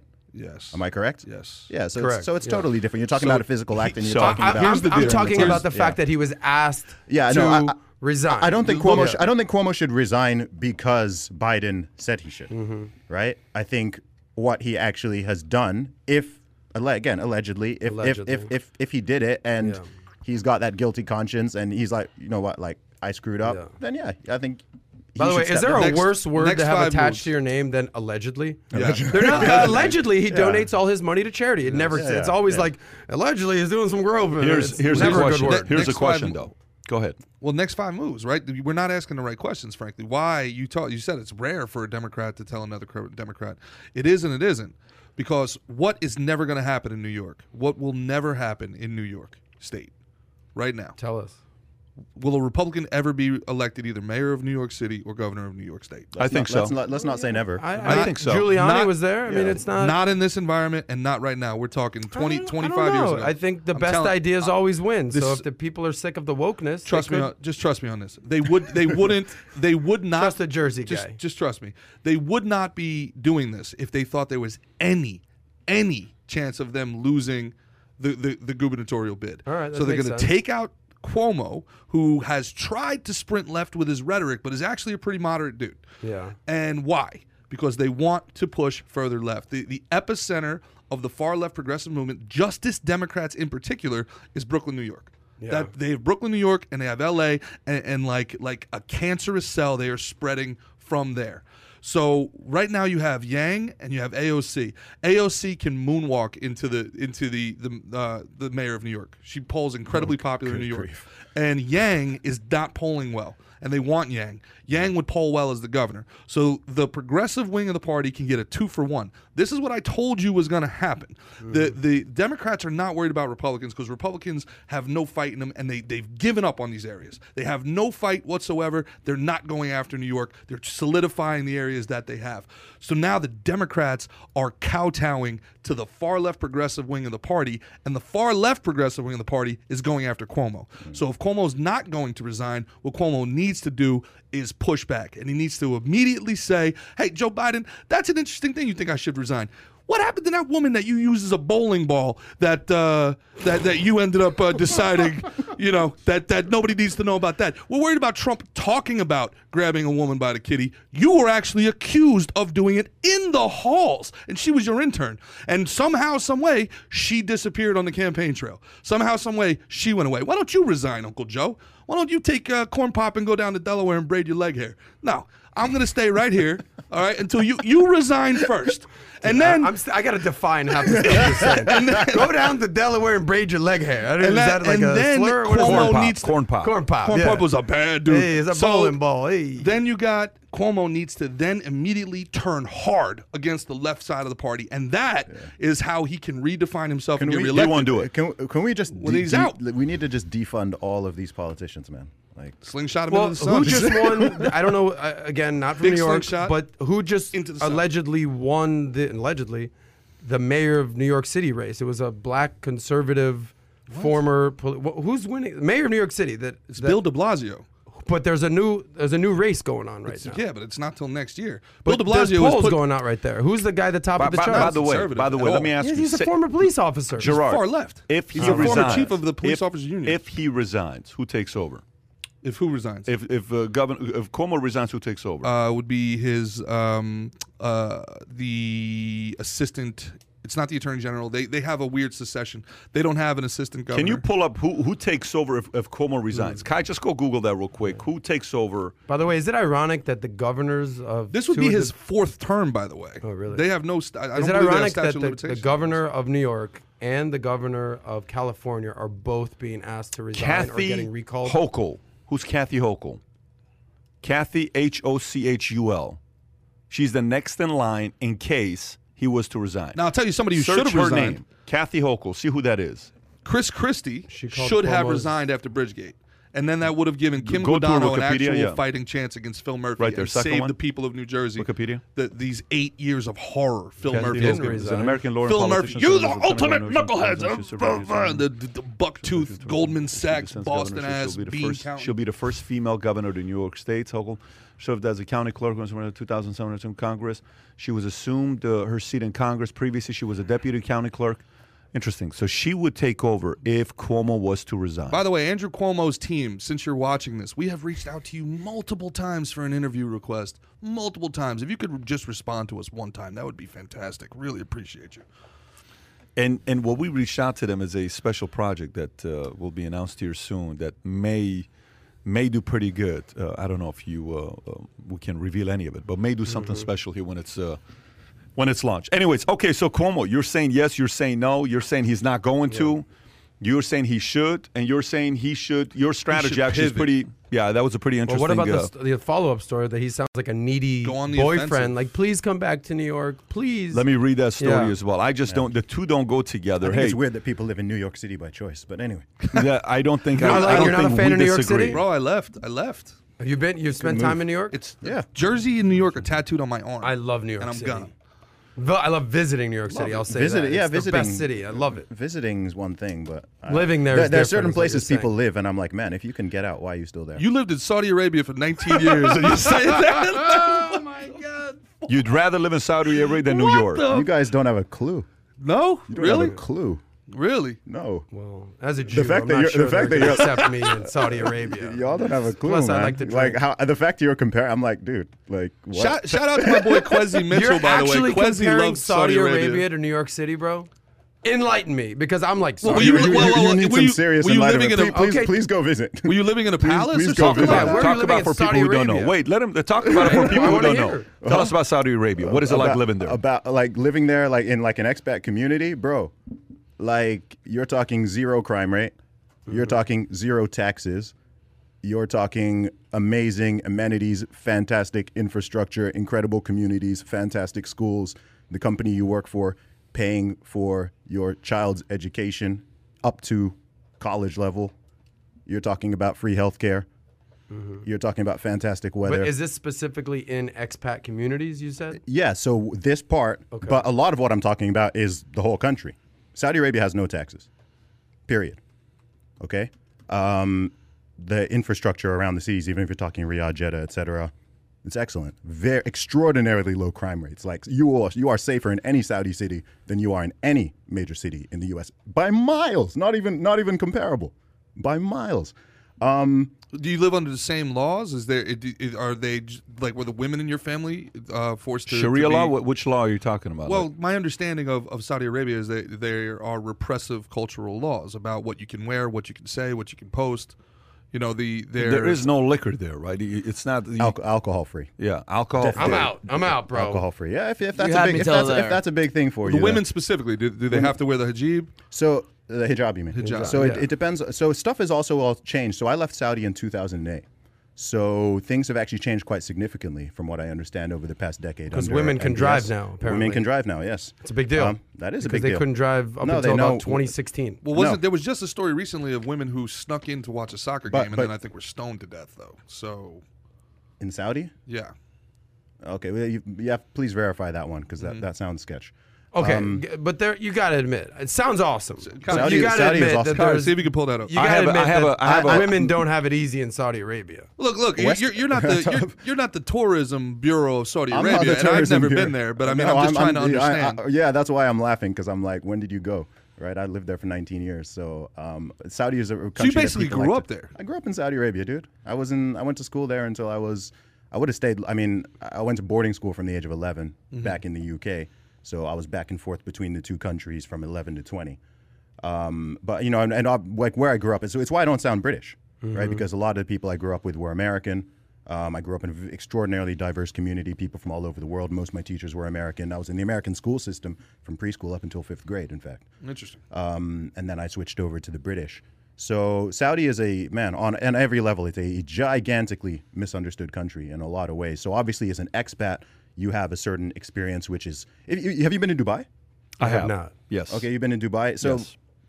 closer closer to that than like some. It's weird- not it- Saudi Arabia is not Yeah. Iran. Just so you know, it's No. not. Uh, and by the way, keep You- this in mind when he's is more saying, repressive? but, uh, uh, are you then then Yeah. Saudi Arabia? Yeah. yeah, By yeah, miles, yeah. It's not even close. Yeah, people no, can people conflate them. yeah, but but Kai, can you pull up what I just sent you? Ten questions about expat life in Saudi Arabia. answered this one website. Okay, interesting. And uh, one of one of the things that uh, if you can pull that up, Kai, Yeah, I'm pulling it uh, it's actually pretty interesting. Uh, what it talks about how women flirt with men, like dating life in Saudi Arabia. Go all the way down. Also, one thing for Gerard, it was in Iran. The It was in woman Iran. Okay, Yeah, I, so I did. you- I did there you go. conflate them. Okay. Okay, yeah, keep people- going people down. conflate them. Okay, accept. Press click accept. Okay, keep going down.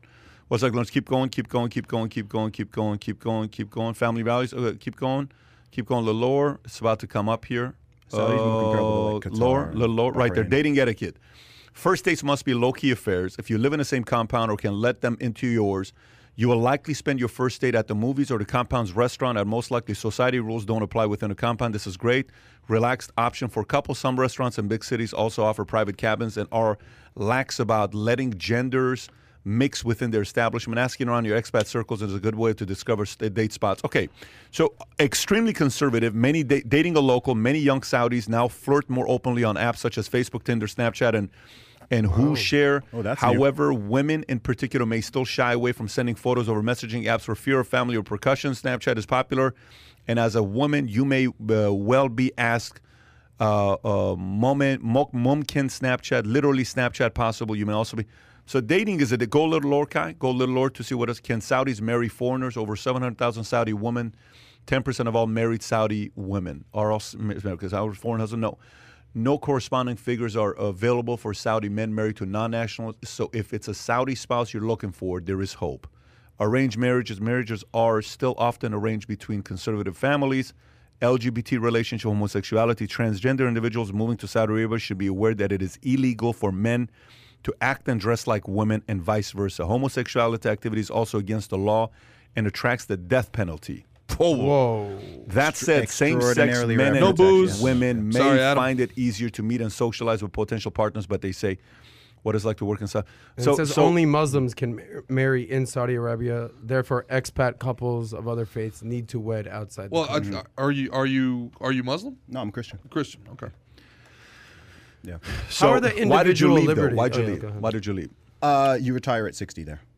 So my my dad reached 60, and the company he worked for, you retire at 60, and so But by the way, if you do the it. math, if you do the math, so this whole thing about well, you, why can't why don't they need taxes? Why don't they tax anybody? oil money. Okay, they got they got the natural. Yeah. It's like Dubai doesn't tax you, right? And unemployment is nothing. But say if they didn't tax tax corporations, that money goes to who? The corporations. What's the big deal if corporations pay for kids' college education? Nothing. We can afford it. What's the big deal if corporations pay for your health insurance? Nothing. They can afford it. What's the big deal? You know what companies can do if they didn't pay taxes? Saudi Aramco. One of the biggest Two companies two in and the a world, half right? trillion dollar company in the world. Yeah. So that's that's uh, so so so I'll explain. So with with the expat thing, so Saudi Aramco. So when I grew up there, this is you know in the you know from the 80s to the 90s, early thousands. Uh, so a company like Saudi Aramco, they basically have their own towns.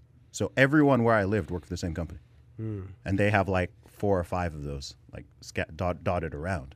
So um, they're called camps, which I think was was, mention, was Wow, that's a, mentioned in that that's a throwback to the Industrial Revolution. Yeah, man. so that's, yeah. so it's weird. I mean, even me being in the UK, I mean, it was weird when I went to Houston and even parts of uh, Miami, et cetera. It's weird because it looks like this place looks more like Saudi than it looks like England, right? So when I was in Houston, I was like, whoa, it looks like Saudi.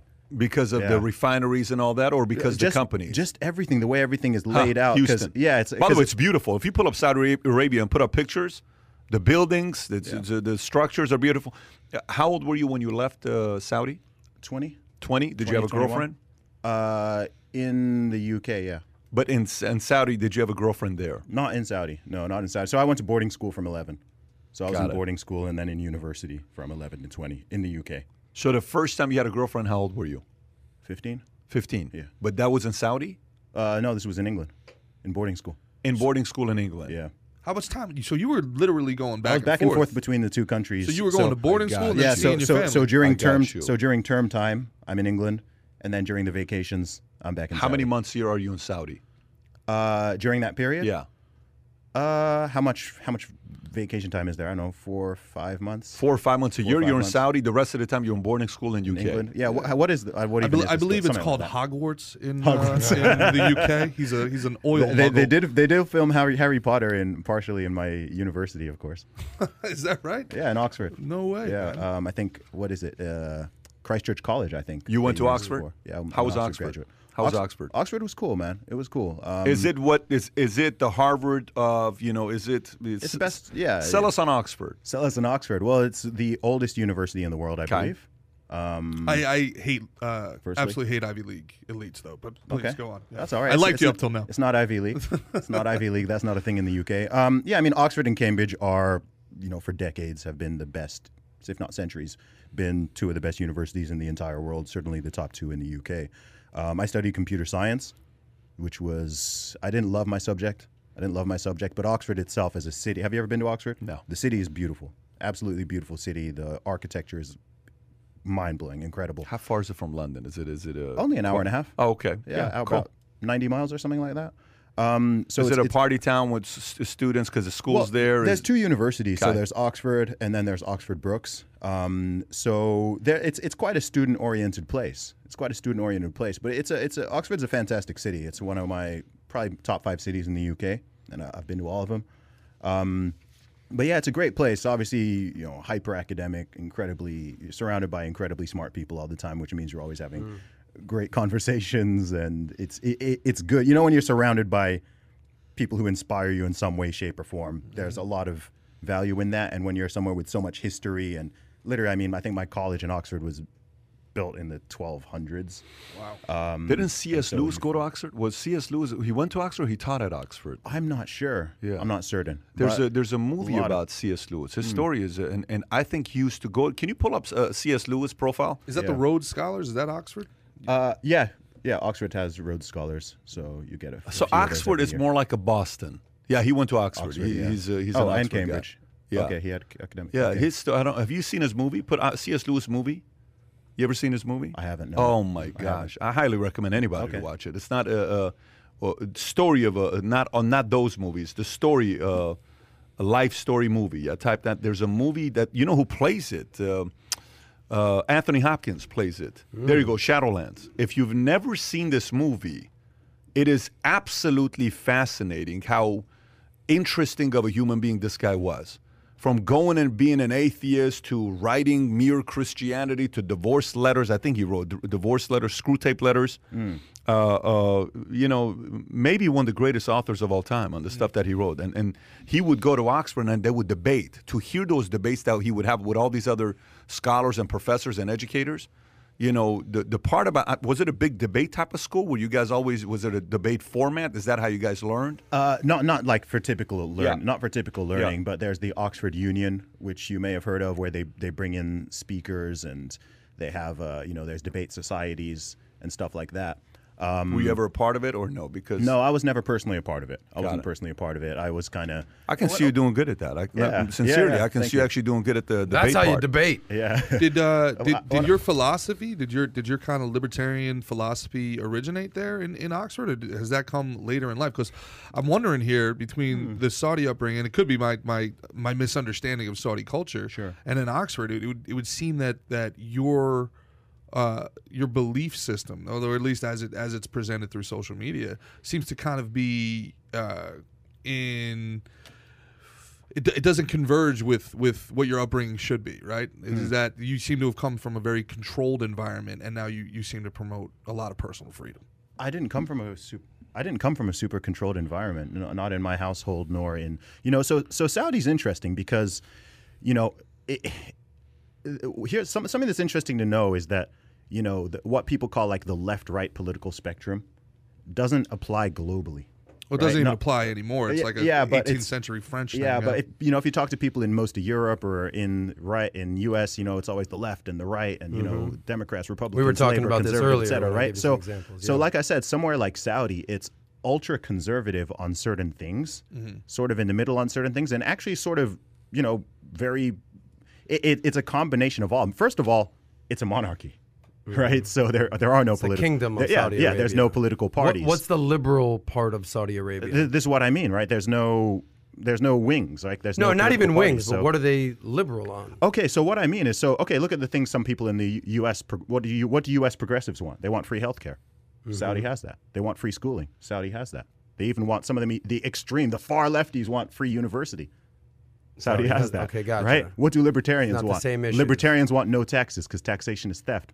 Saudi has that. Right? why are you, why are you living in UK why don't you go live there Um, I don't. Re- I've, as far as I'm concerned, I've left the UK. oh what, so you're now what you're Uh, I don't know. I'm a global International I'm, I'm man a of I'm a global nomad. After the past year and a half, I was like, you know, what, I'm done with. Are This you a globalist? I'm not a globalist. you're, you're living anywhere and everywhere I don't know. I'm in the U.S. for the next three months.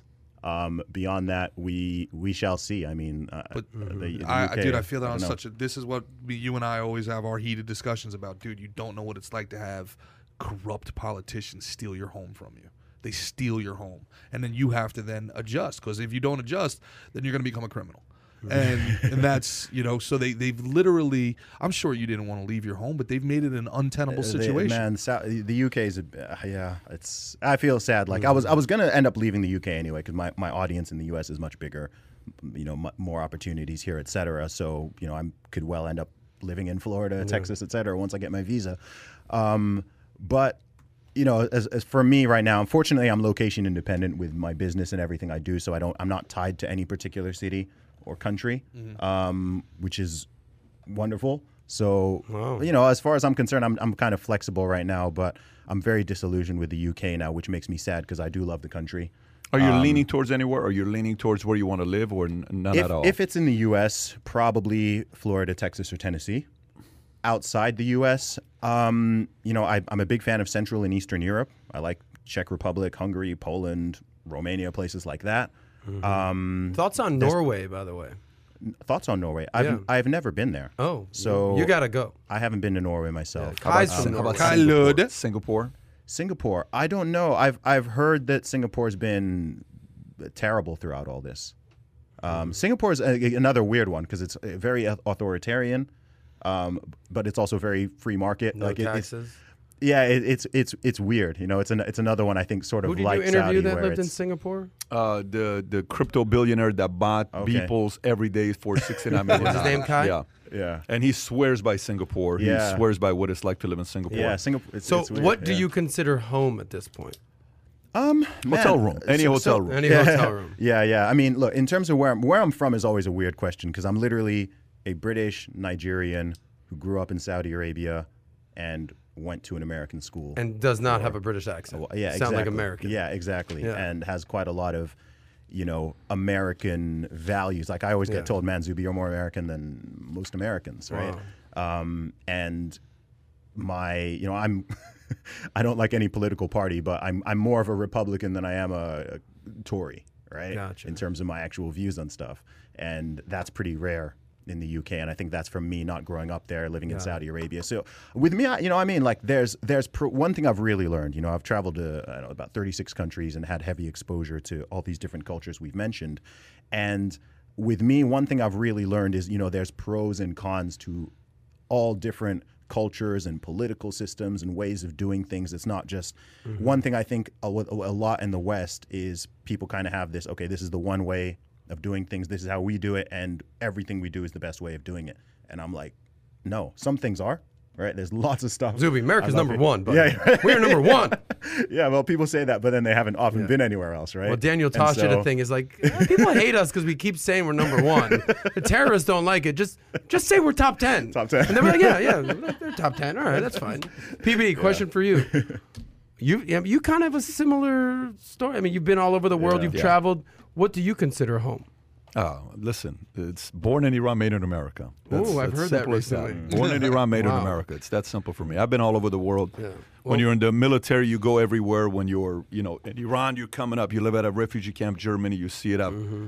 Travel to I don't know, 50 countries. You know, with all the traveling we've done, but uh, nothing comes close to this. To the Nothing state. comes close. You just think America is your home. If the ideas stay the same, nothing comes close to this. If the ideas don't stay the same, listen, there's going to be a lot of competition going on out there where people can take market share away from America today. If I was running another country, I would look at it right now and I would be targeting uh, creators, innovators, those who want to be left alone. I would be targeting them like you wouldn't even believe. Because in America, what they could do is, a, a state like California, you know, they can turn Texas into California. You know how they say, "Don't California my Florida, uh, don't California you can move my here, but Texas." leave your politics yeah. back in But, but California. if but if you're in a different country, I can't just send fifty thousand people on Greyhound to your place. Unless that country's America. Yeah, unless if that country is America. But if I'm living in it, if I'm if I'm in another country right now, mm-hmm. and I'm the president or prime minister, you got a lot of opportunity today. Mm-hmm. You got a lot mm-hmm. of. I would be thinking about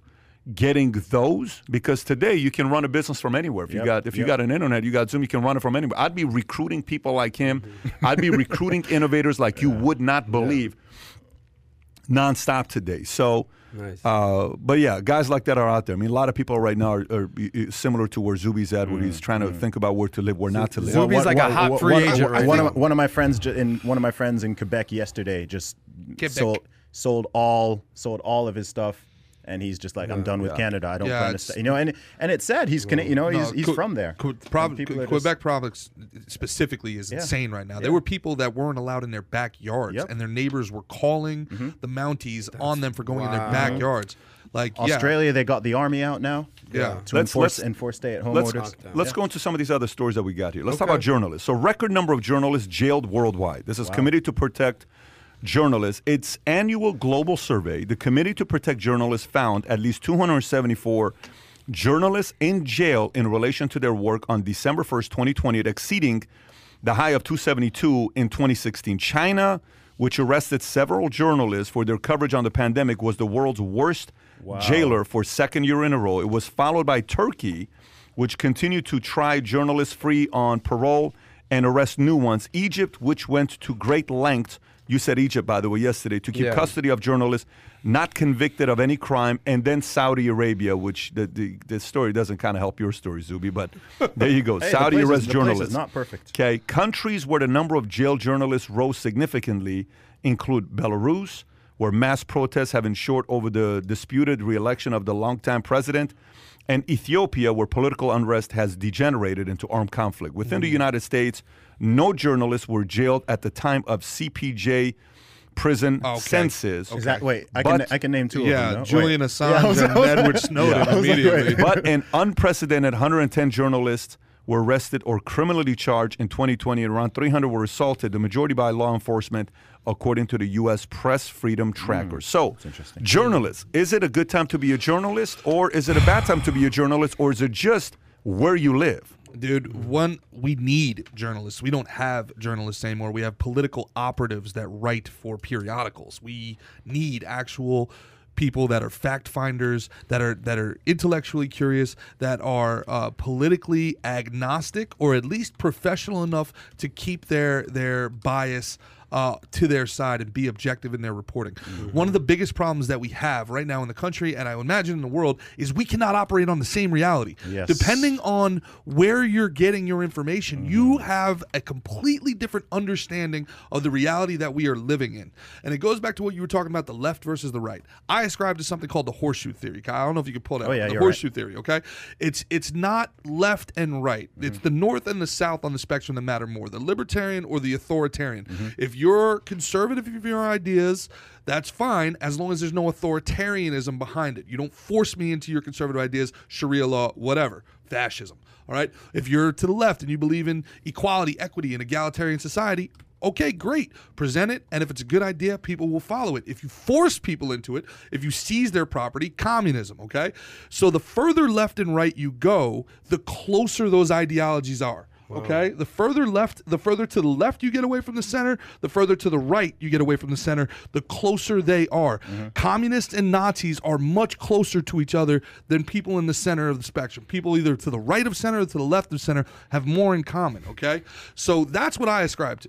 And what we have now is we have people who are making it they're justifying bad behavior if anybody's ever read uh, alexander Solzhenitsyn the, the gulag archipelago he harrowing ta- book. it's it's the most important you talk about a hero that book literally changed my life. It's a mm. very dense book. That book changed my life because he talks about how quickly it changes. And as soon as good men don't act evil wins every mm-hmm. single day. And all that happens is it's well that journalist was well that, that journalist was a bad guy. Well, well he deserves it. Or or well you know he shouldn't have written that. He knew what the rules why? Mm. Why what is so wrong with this guy writing something that you don't want the world to hear? Let the world hear it and let the let the ideas play out. You're repressing these people. it doesn't matter what your ideology is. It could have mm-hmm. been Christianity in the 1600s. It could have been uh, imperialism. It could have been communism. Whatever it is, as soon as you become authoritarian in the nature, you are in the mm-hmm. wrong. It doesn't matter left or right. Mm-hmm. The problem is the problem is that well, firstly, some people would disagree with that last sentence, which is part of the problem, right? Because some people are very authoritarian. We've really seen that come to light in the past year and a half. They really do. they Um, love authority. Yeah, and the another big problem is that a lot of people just don't actually have solid principles, right? And having principles means sometimes you have to defend people and ideas you don't like, or at least the ability for them to be Presented. out there and be presented, right? So you know, I think I think AOC has terrible ideas. I think like you know, I I, I, I think a lot of ideas are terrible, but I would never want you know someone to be censored. So like look at look okay look at the response to uh, gosh I mean I think people still downplay how significant this is. I mean your sitting president got deplatformed from all of social media back in January It's insane. Insane, right? And people, what's why, how do people justify? Ah, I don't like I don't like Trump, right? People let their emotions and their feelings mm-hmm. because they're not principled, right? A principled person, even if you despise Trump, you can be like, I despise Trump. I think he's this. I think he's that. But he should be not not just because he's the president, but you know we're a free country. He should be allowed to express his ideas. He didn't break the law. He didn't right. So. Mm-hmm. Um, you know there there's that. But because people allow like their personal biases and their feelings towards things to determine who should be allowed to speak or what degree or whatever that that's always a problem. Because then mm-hmm. you know people have different ideas and ideologies and belief systems.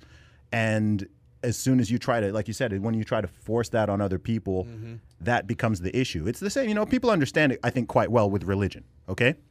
So, you know, I'm a Christian, some people are Muslim, some people are atheists, Jewish, etc. There's lots and lots of different religions and belief systems. Mm-hmm. And you know, you can espouse your belief, you can believe what you want, etc. If I, you know, get on a horse and holding a Bible in one hand and a sword in the other, and I start want to go on some crusade to start, you know, converting non-believers, I think people be like, no, you can't do that. Right? If I want to strap mm-hmm. myself with a suicide vest and start blowing people up, crashing planes into buildings, whatever, supposedly to spread that that's that's the problem, right? That's that's the line. Mm-hmm. So you can believe you can believe what you want, but if you're trying to force other people to believe what you believe based on force, that's the problem. It doesn't matter if it's political, if it's religious, whatever. About a year ago, when this whole thing's taking place, year and a half ago, I went up and I said, uh, "Okay, how are parents judged? Parents are judged based on what? Providing what? A roof over your head, you know, feeding you, taking care of you. Mm-hmm. But you they're know, also raise- judged on the behavior of their children, right? the behavior of your children, how your kids react in school. Okay, great. How is a how is a coach for a basketball team or football team judged? Whether they win or lose. Whether you win or lose, you know, Performance. playoffs, performance, getting better, all of that. Okay. How is a coach of a college football team judged? How you the parents wanting you to wanting to recruit, all that stuff, right? Mm-hmm. How is a president judged? How is a CEO of a company judged? How is a salesperson judged? Every one of us is judged. This podcast is judged based on what? If we lose viewers, what they're saying is, we don't like your topic. I'm going to another one. Screw you. Great. We're judged nonstop as you run a podcast. Valuetainment is judged. If we don't do well, we don't grow. If the topic's not good, you do a podcast. If you don't get viewers, they don't like it. You did great. They You do video, gets 4 million views on Twitter. Guess what? The audience saying, hey, Zuby, do more of these things. We want to mm-hmm. hear from you, right? We're constantly judged. However, how are journalists judged? So I found this article and this article is Society of Professional Journalists, okay? How they're judged is based on four things seek truth and report it. Go to the next one. Minimize harm, okay? Act independently, oh, be accountable and transparent. Oh, that is the code of journalism. Go up, let me read a few of them. Go all the way up, go all the way up, Kai. And let me read some of these things here. So let's look at the first one here.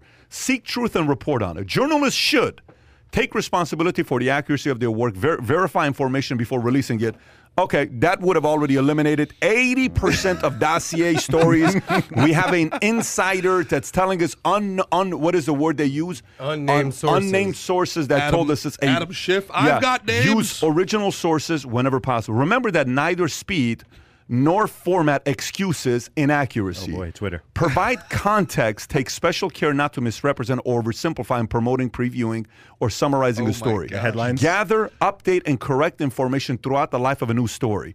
Gather, update, and correct, right? Be cautious when making promises, but keep the promises they make. So far, so far, is anybody doing left, right, or middle? Is anybody doing this Every, right now? every single so Valuetainer needs to take let this. Let me let me text it out continue. We're gonna put the link for everybody to see this here. Okay, so next, identify source clearly. The public is entitled to as much information as possible to judge the reliability and motivations of sources. Next, consider sources' motives before promising anonymity. Reserve anonymity for res- for sources who may face danger, retribution, or other harm. Fine. Diligently seek subjects of news coverage to allow them to correspond to criticism or allegations of wrongdoing.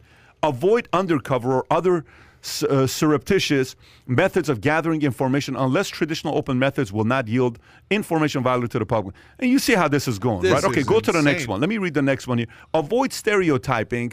Go a little bit higher. Avoid stereotyping. Journalists should examine the ways their value experiences may shift. their outcome. Never plagiarize. Always attribute. Okay, so that's that part. Minimize harm. No, no, go up, go up, go up. This is the most important one. Label advocacy and commentary. Label advocacy and commentary. What does that mean to you? That means stop presenting your opinion as fact. Facts. Okay, minimize harm. Balance the public's need for information against potential harm or discomfort. Pursuit of the news is not a license for arrogance or undue intrusiveness. So 80% of them are nuts. fired. Okay, Ari, 80% of them are fired. Okay, show compassion for those who may be affected by news coverage. Okay, use heightened sensitivity when dealing with juveniles, victims of sex crimes, and sorts of subjects who are inexperienced or unable to give consent. Fine. Recognize that legal access to information differs from an ethical justification to publish or, publish or broadcast. Avoid pandering to lurid curiosity, oh even if others do it. You, you realize none of this stuff. I- this is what they're held accountable to and how they're judged. I immediately go to the kid wearing the MAGA hat who, who got painted as destroyed. yeah. and they, they sued When him. They won, by the way. in front of the Keep going up. Americans. Act independently. Kai, go up. Act independent. Avoid conflicts of interest, real or perceived. Disclose unavoidable conflicts. Refuse gifts, favors, fees, free travel, and special treatment. Mm-hmm. Be wary of sources offering information for favors or money. Deny favored treatment to advertisers. Okay, that definitely doesn't happen, right? Well, that goes Okay. into your next story about the CCP and New York Yeah, l- let me continue here. On the last one, and we'll go into that story. Explain ethical choices and process for, to audiences. Respond quickly to questions about accuracy, clarity, or, and fairness. Acknowledge mistakes and correct them promptly. Expose unethical conduct in journalism, including within their organization. Abide by the same high standards they expect of others. Ouch. By the way, that's journalism, okay? From 1926. Boy. Lots changed in 95 years. 100 years later. Lots hmm. changed in 95 years. So when you go and talk about journalists, maybe some of this stuff. By the way, on some of the countries you're talking about, like China, you know, you, Turkey, you know, Saudi Arabia, or some of the countries that they're talking about, look, that's silencing, is what they're trying to do. When you go and talk about the government, you cannot do that. In America, you get a raise if you do that, right? If you call on out the government. However, that's journalism. Now let's go to the next one here. Story. Chinese mouthpiece paid a U.S. newspaper $19 million in ads, printing report. This is page five if you want to go to it. Adam, been very quiet lately, but uh, we're going to be okay. I just want you I to know. Don't stress out fine. too much. So this is I'm a learning. business. Can I just say one thing? Yeah. There's certain subjects where you know people can't wait to speak. This is one of those subjects where you've got two ears and one mouth for a reason, and I'm actually learning. You had some amazing points. You had some amazing points. You just went through all this, and I'm learning here. This is something that I think the entire audience is learning right now mm-hmm. because, I mean, this is the one thing we always talk about. There's no like who who's one journalist that we can point at and say, "Wow, that's the guy." Back in the day, it was Walter Cronkite. Who is today, though? I don't know. Maybe it's? Joe Who's Rogan. decent? Glenn Greenwald. Um, Maybe it's Joe Rogan. Glenn Matt, Greenwald, Matt Joe Rogan. Taibbi, Matt Taibbi. you're a That's fan my of guy. um, What do you think about Bret Baier? Uh, great bench press. That's it. uh, I like Bret Baier. I like Bret Baier. I don't, I don't know that. Uh, I'm a huge he's fan of Fox Fareed guy. Zakaria. We know that. And I'll say one thing about Fareed Zakaria. He's on CNN, so everyone, you know, in the chatterbox. He's an amazing journalist. He's Indian born, American made. I'm sure you can respect that. He did something the other day on his show that I, I was like, whoa. He did, did a show and he goes, hey, my last point, I actually said something last week that was wrong. And I'm here to correct it today. And this was the point. And it wasn't even a major point. Yeah. But he came out and I was like, oh, okay, thanks. Yeah. But I think more journalists need to do that. Brian Stelter. No. Do you, do, do, do you know? Do you know a big problem is that the word uh, when when people think so I, journalists and pundits are different things. Yep. But they they've been merged. You know, Don Lemon is a pundit. Yeah. Tucker Carlson is a pundit. Right. Um, Sean you Hannity, know, Sean- pundit. Yeah, yeah they, they're, they're pundits. Rachel Maddow, pundits. Yes. But they're conflated with journalists. Yeah. Right. To me, a journalist is someone who who gives the news, like Yes. reads the news, and it's actually a fairly obje- Unbiased. yeah, as Here's long as long as what they're reading Yes. is objective. There's not much room to, you know, they don't even really get space to Mm-hmm. give their opinion. Maybe they could do it in their tone or whatever. So, but I think that when people think journalists, we go to these famous faces Mm-hmm. who really are pundits Yes. more. Yeah, they're sort of journalists to a degree. Well, none of those guys would have matched those scores, by the way. Every No, name that you no, said. no, But they're not they're- trying to. they're- Yeah. they're- but they're not trying to. But Why can't it's- they it's kinda put on the bottom of the screen? This Opin- is an opinion, opinion. show. Well, they, Yeah, they this is a kind news of show. Do. Why can't well, they they do kind that? of do. So they pre- they don't present it as news. They present it as editorial. But So what do you mean presented? It doesn't say that on the Well, TV. in the description, you turn on your TV it's and it's this- boom, the news guy, you the know- news lady. All right, I'm watching the news. ESPN not- it- came out a year and a half ago and says that we're no longer committed to sports. We're committed to editorializing sports. Stephen A. So Smith. they It's they're the not biggest editorial they're, guy they're out there. It's moving just his opinion. They don't they don't play highlights anymore. It's there's nothing light. There's not. I mm. haven't I haven't watched MTV or ESPN in. It's got to be. I've watched honestly, and, and this is all I ever watched growing up was MTV, ESPN, MTV, ESPN. Yeah, me too, Just go me back too. and forth between those two things, hours and hours and hours every day. I'd go from singled out to Sports Center to uh, uh, whatever TRL. TRL live to to uh, you know then uh, you know outside the lines with you know like I would just go back and forth those two channels. That was it. I I've watched maybe. 15 minutes total of the two channels in the last 2 3 years. And it's because they're no longer commit they are the story. And their narrative is first. It's no longer about watching the home runs or the dunks. It's about well what does this dunk mean for society? And it's like I, I don't care. Yeah, i yeah, yeah. don't care what you have to say. I don't This, this is, uh, I think, is worth saying. This is this problem exists in the UK, but it's worse in the US. Hmm. It's really, really polarized here. Like the the media, it's very much you know. Have you fu- fully recognized that since being here for the last month or so? Uh, I mean, I've, I've seen it for you many years. Okay. You know, um, I mean, I I remember, you know, as a kid growing up in Saudi. I mean, we did get CNN out there and Fox News, et cetera. And I remember growing up, everyone always knew that Fox News was like right leaning, but CNN was certainly deemed Supposed to be the center, Yes, yeah. and and it did it did used to be Same thing with the New York Times. Yeah, It was the did- paper of record. Yeah, it did used to be much more so. Mm-hmm. Whereas now, especially, I, I I haven't. I haven't owned a TV for 12 years. So when I do watch the news, Dude. it really strikes me Mm-hmm. how propagandistic it is. Right. So I turn it on and I'm just like, whoa, like this is just straight down this side, especially when Mm-hmm. Trump was in office. Oh my gosh. It was literally like straight down this way, straight well, what was this his like, famous line about the media? the media, is the enemy of the Man, people. I, I You think the media took that that well? was a bar. That was a bar. Right uh, who cares was he wrong He was right. He was right. I mean, the way they're Depends on who you're dividing people in the past year Not and really. a half. depends on what team you're on Past year and a half, you know, half the population thinks that you know there's like a mild flu slash cold that's going around the world, which is like you know like very minimal risk. Other people think that we're we're in the middle of a bla- of a black plague, Armageddon, and you know a state like Florida. Oh my gosh, you know what are they calling your governor? Death Santis. Like oh my gosh, Florida is like they're gonna kill all the people. What?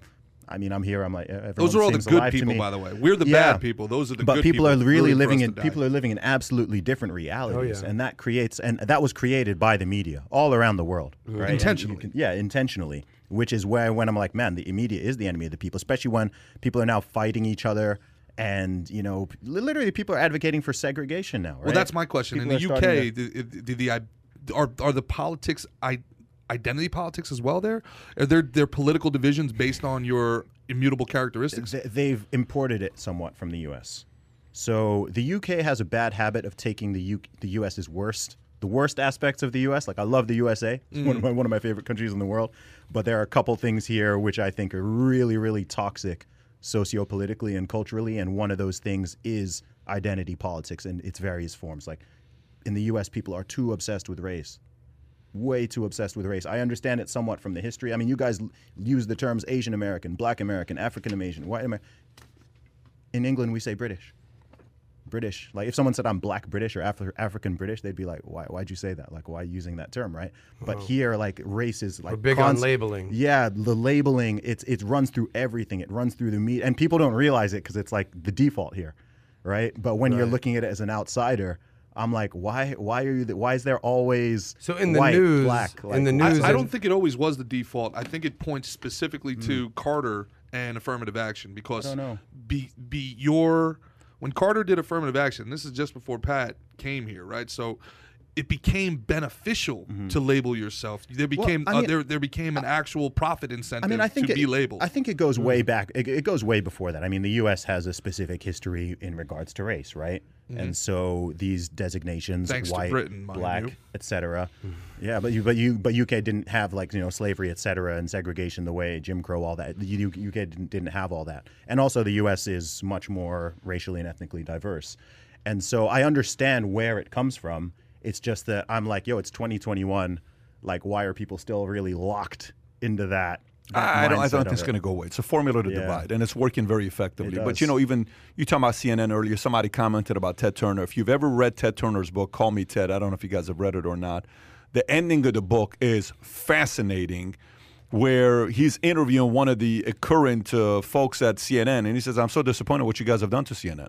This is not why I started CNN." Ted Turner said that? Ted that? Turner said that. He says, "I didn't start CNN to be like this."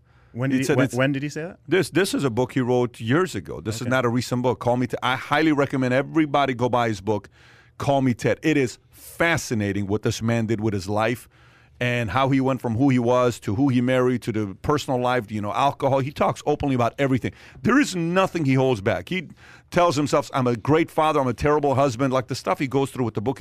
It's a book you won't be able to put down. Hmm. But at the end, he calls out CNN. He says, "I am so disappointed with what CNN turned into." at the end of the book. Highly hmm. recommend people seeing it. Anyways, let me go into the story here with what happened. Chinese, Chinese mouthpiece paid the U.S. Uh, newspapers $19 million in ads, printing report. This is a business standard story. One of China's main propaganda outlets, China Daily, an English language newspaper controlled by the Chinese Communist Party, has paid more than $4.6 million to the Washington Post, $6 million to Wall Street Journal since 2016.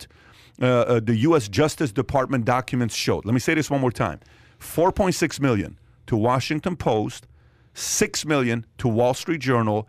As per the Justice Department reports, China Daily also paid for advertisers in several other newspapers, including New York Times, Foreign Policy, Des Moines Register, CQ Roll Call.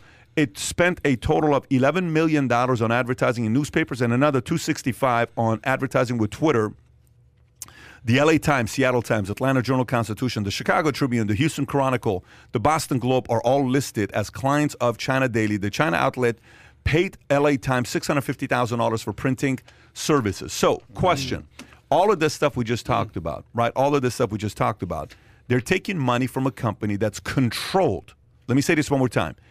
China Daily is an English language newspaper controlled by the Chinese Communist Party. Mm-hmm. So, I got a story with this. Adam, you would remember this. Kai, you'll definitely remember this. We're doing an event. I don't know where this event was. It may have been SLS. I think it was SLS. So while I'm doing the event, I get an email from this uh, major public public uh, uh, PR firm in New York. We want to have a call with you. So we go and have a call with them in uh, uh, New York. Uh, we're a, a PR firm, but 100% of the clients they represent is from China. So, I go look them up. I'm like, wow, it's a pretty big PR firm, but it's all China-based companies. So I said, there's this nonprofit organization in China. I have this in email. Kai, do you remember this? Nonprofit organization in China wants to give me $600,000, of which I keep $300,000 of it. The other $300,000 at an event, charity event in China, I give the $300,000 and I donate it to that nonprofit organization You donated. that I donate. So let me say this one more time. 600K, I keep the 300, the other 300 I donate. So we do a Zoom with them. We do a call with them. The most awkward call and the way the man spoke was very strange. Like, yeah, yeah, yeah, yeah. You just come, we fly you, we take care of you, we come over here, and then uh, we you know we like what the work you do.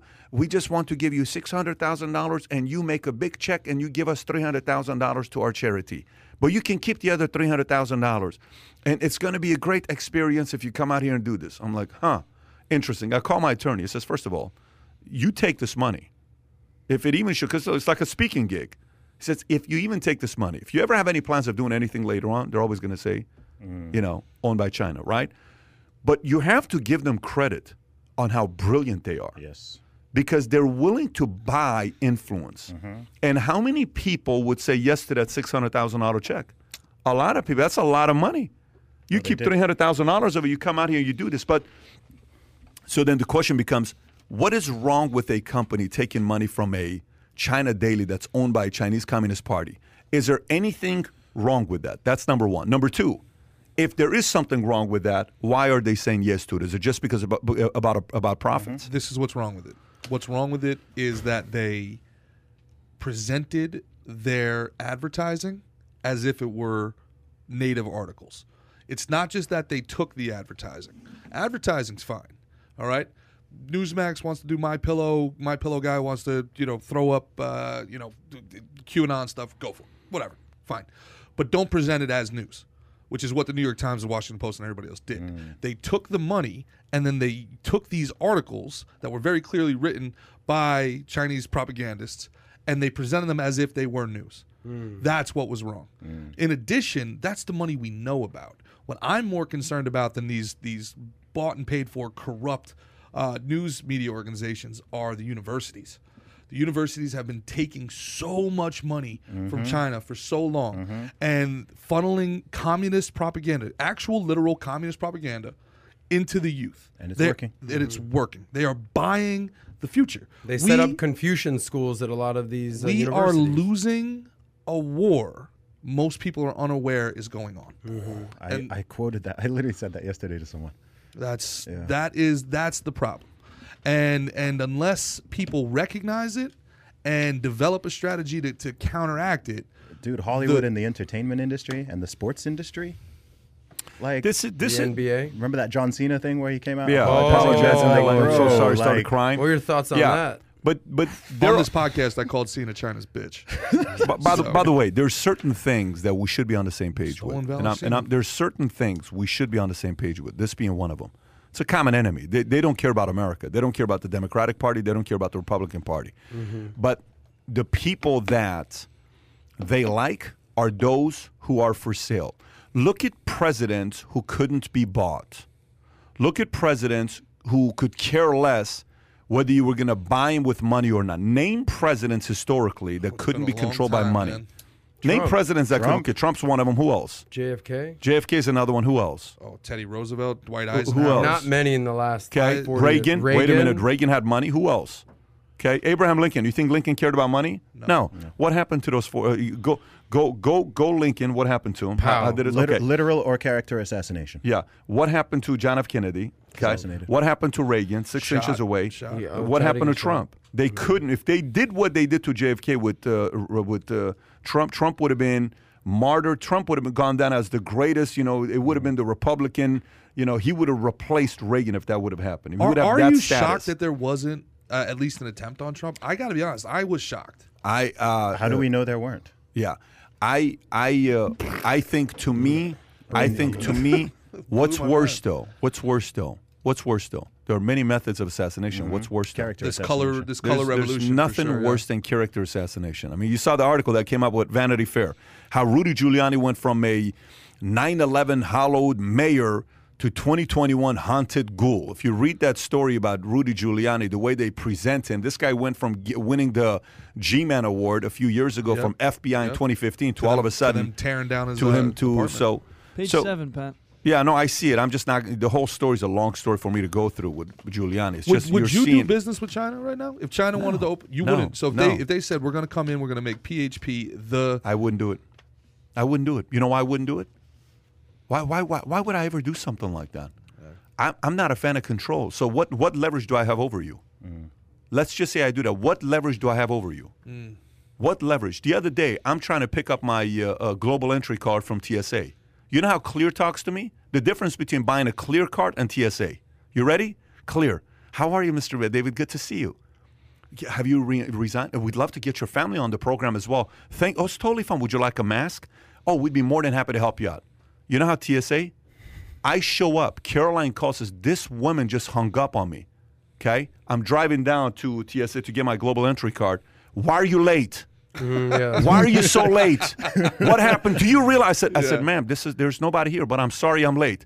I said, ma'am, I'm looking forward to seeing you in five years when I renew. I will not be here intentionally to never not ever deal with somebody like you who is late. I said, I'm so sorry. So I left. A hundred bucks. Hundred bucks. Government doesn't give you service. You think I want to go in bed with somebody that represents the government? What are they going to do? They're on my team? Hell no. Mm. What team are they going to be on? So I'm surprised where a lot of these U.S. companies want to do business with China thinking they're going to be on your team. Well, they're Pat, not going to be on let me pose team. you a they question. choose China over D- the do- U.S. too. Put yourself, you, Pat now, established, has money. n- Money's not an issue. Pat ten years ago, just starting out, scraping by. Yeah, I don't- Maybe you. I'm not saying you, but that person. I don't disagree. Would By- maybe by, the way, consider it. By the way, more than this I don't person. disagree. This is why. Mm-hmm. This is why I am concerned Mm-hmm. if a person who becomes president doesn't have their own money, Yeah. nor have they served in the military. I have a hard time with that. Yeah. I think a president have should their own should have their own money because you don't make any desperate moves. Yep. And you should have served in the military. Those are my two criteria oh, for wow. me. Mm-hmm. So- I think because who the hell are you to tell a military guy what to do? Do you realize how disrespectful it is to tell a mili- You don't even know what life they're living in. You want to tell them what to do. Yeah, a soldier's going to sit there and say, "What the hell are you talking about? What are you talking about? Like, you want to tell me what my life is like? Like, imagine if I tell you what it is to be a comedian. Mm. You guys are going to sit there and say, What are you talking about? You don't know what it is to be a comedian. I've never been in that room when comics are talking to It's like me talking, What's the big deal about stealing jokes? You're like, What the hell is the matter with you? Yeah. So, to me, you want to be a president, governor, whatever. Congress, Senate, go for it. You want to be president? You have to have your own money established, your own money.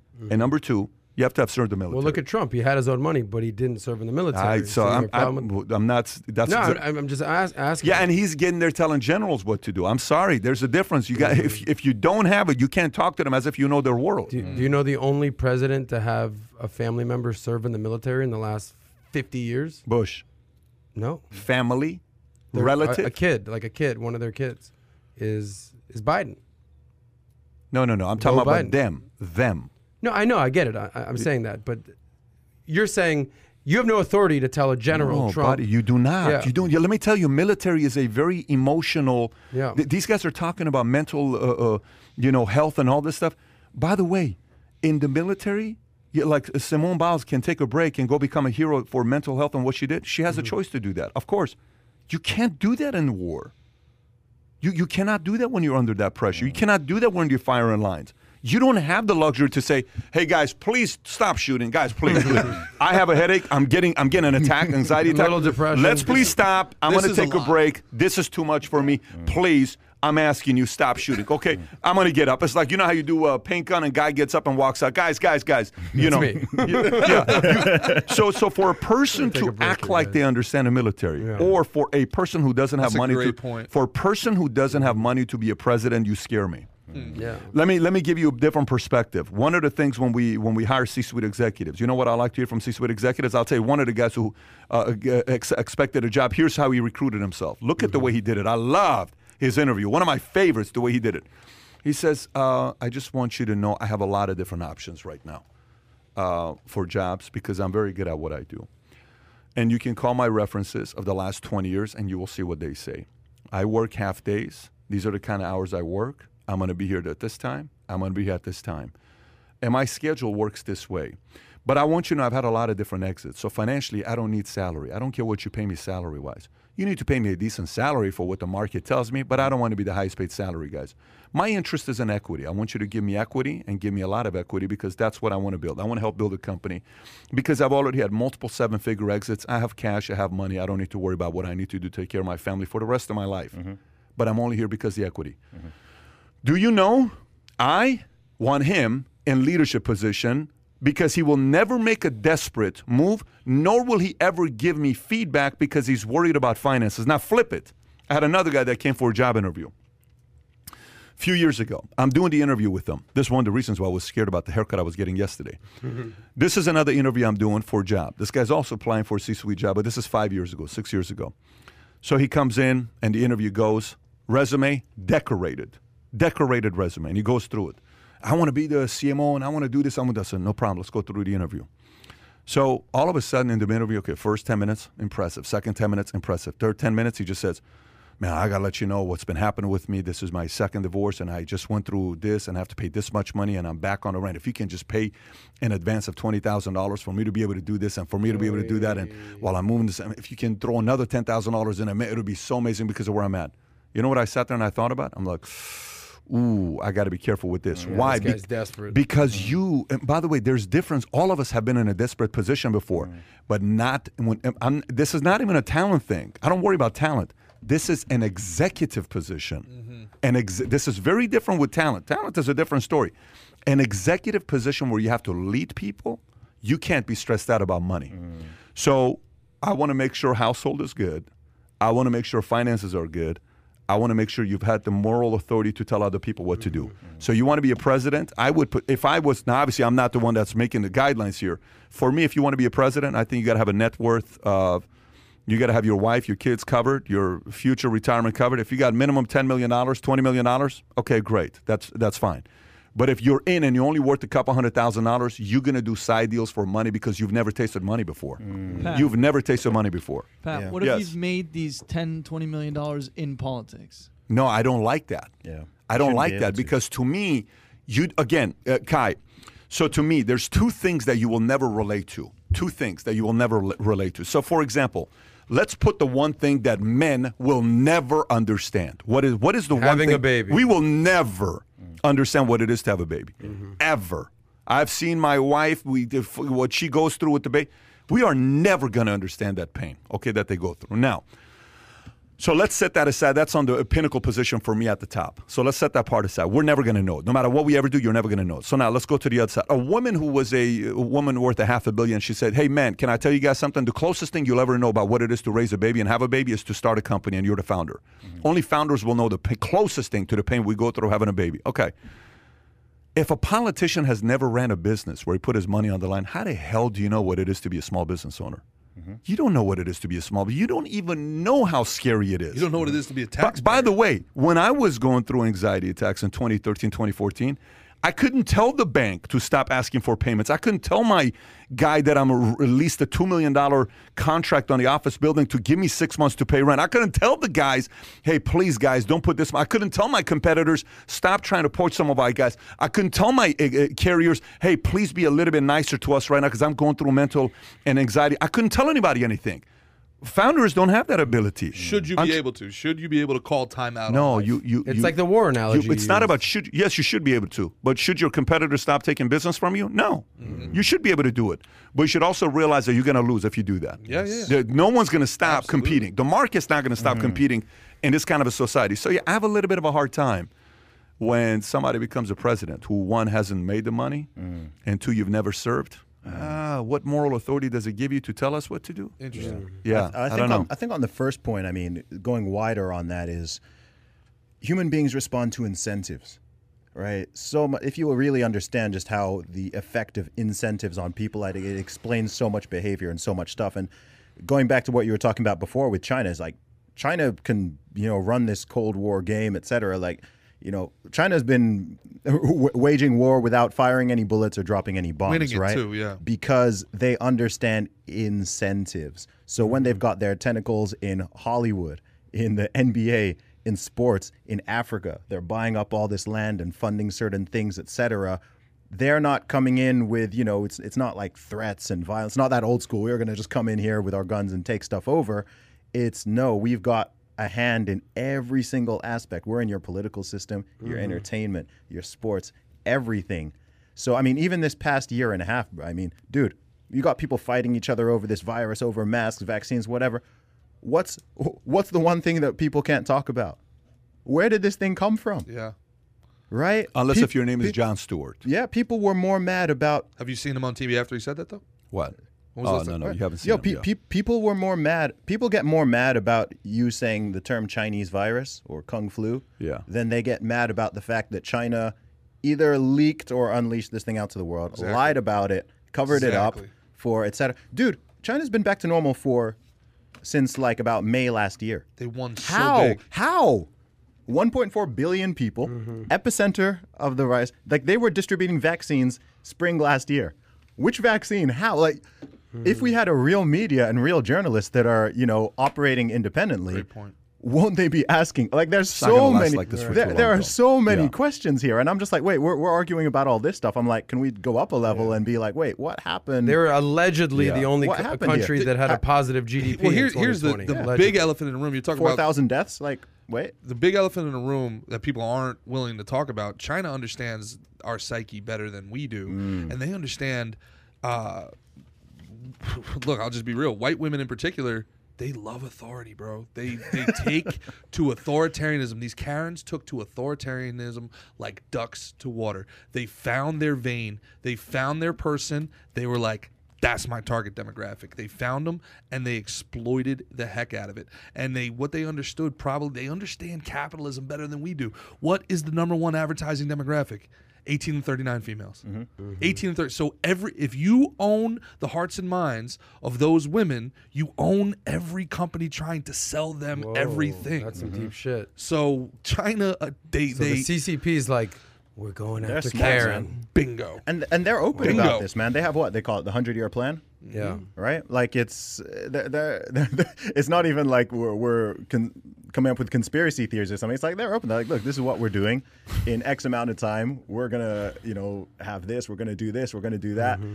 And I look forward to a day when conspiracy theorists start being wrong again. oh no, I yeah. Conspiracy theorists are just spoiler alert us now. spoiler You, you guys alerts, are gonna be you guys are gonna find this out in six months. But yeah, this is what's actually happening. Some really good points, boys. I got to give you respect. All right, all good, guys. We are at that time right now. We've gone uh, after 11, 7 minutes. Folks, if you enjoyed having Zuby on today, smash that thumbs up button and subscribe to the channel.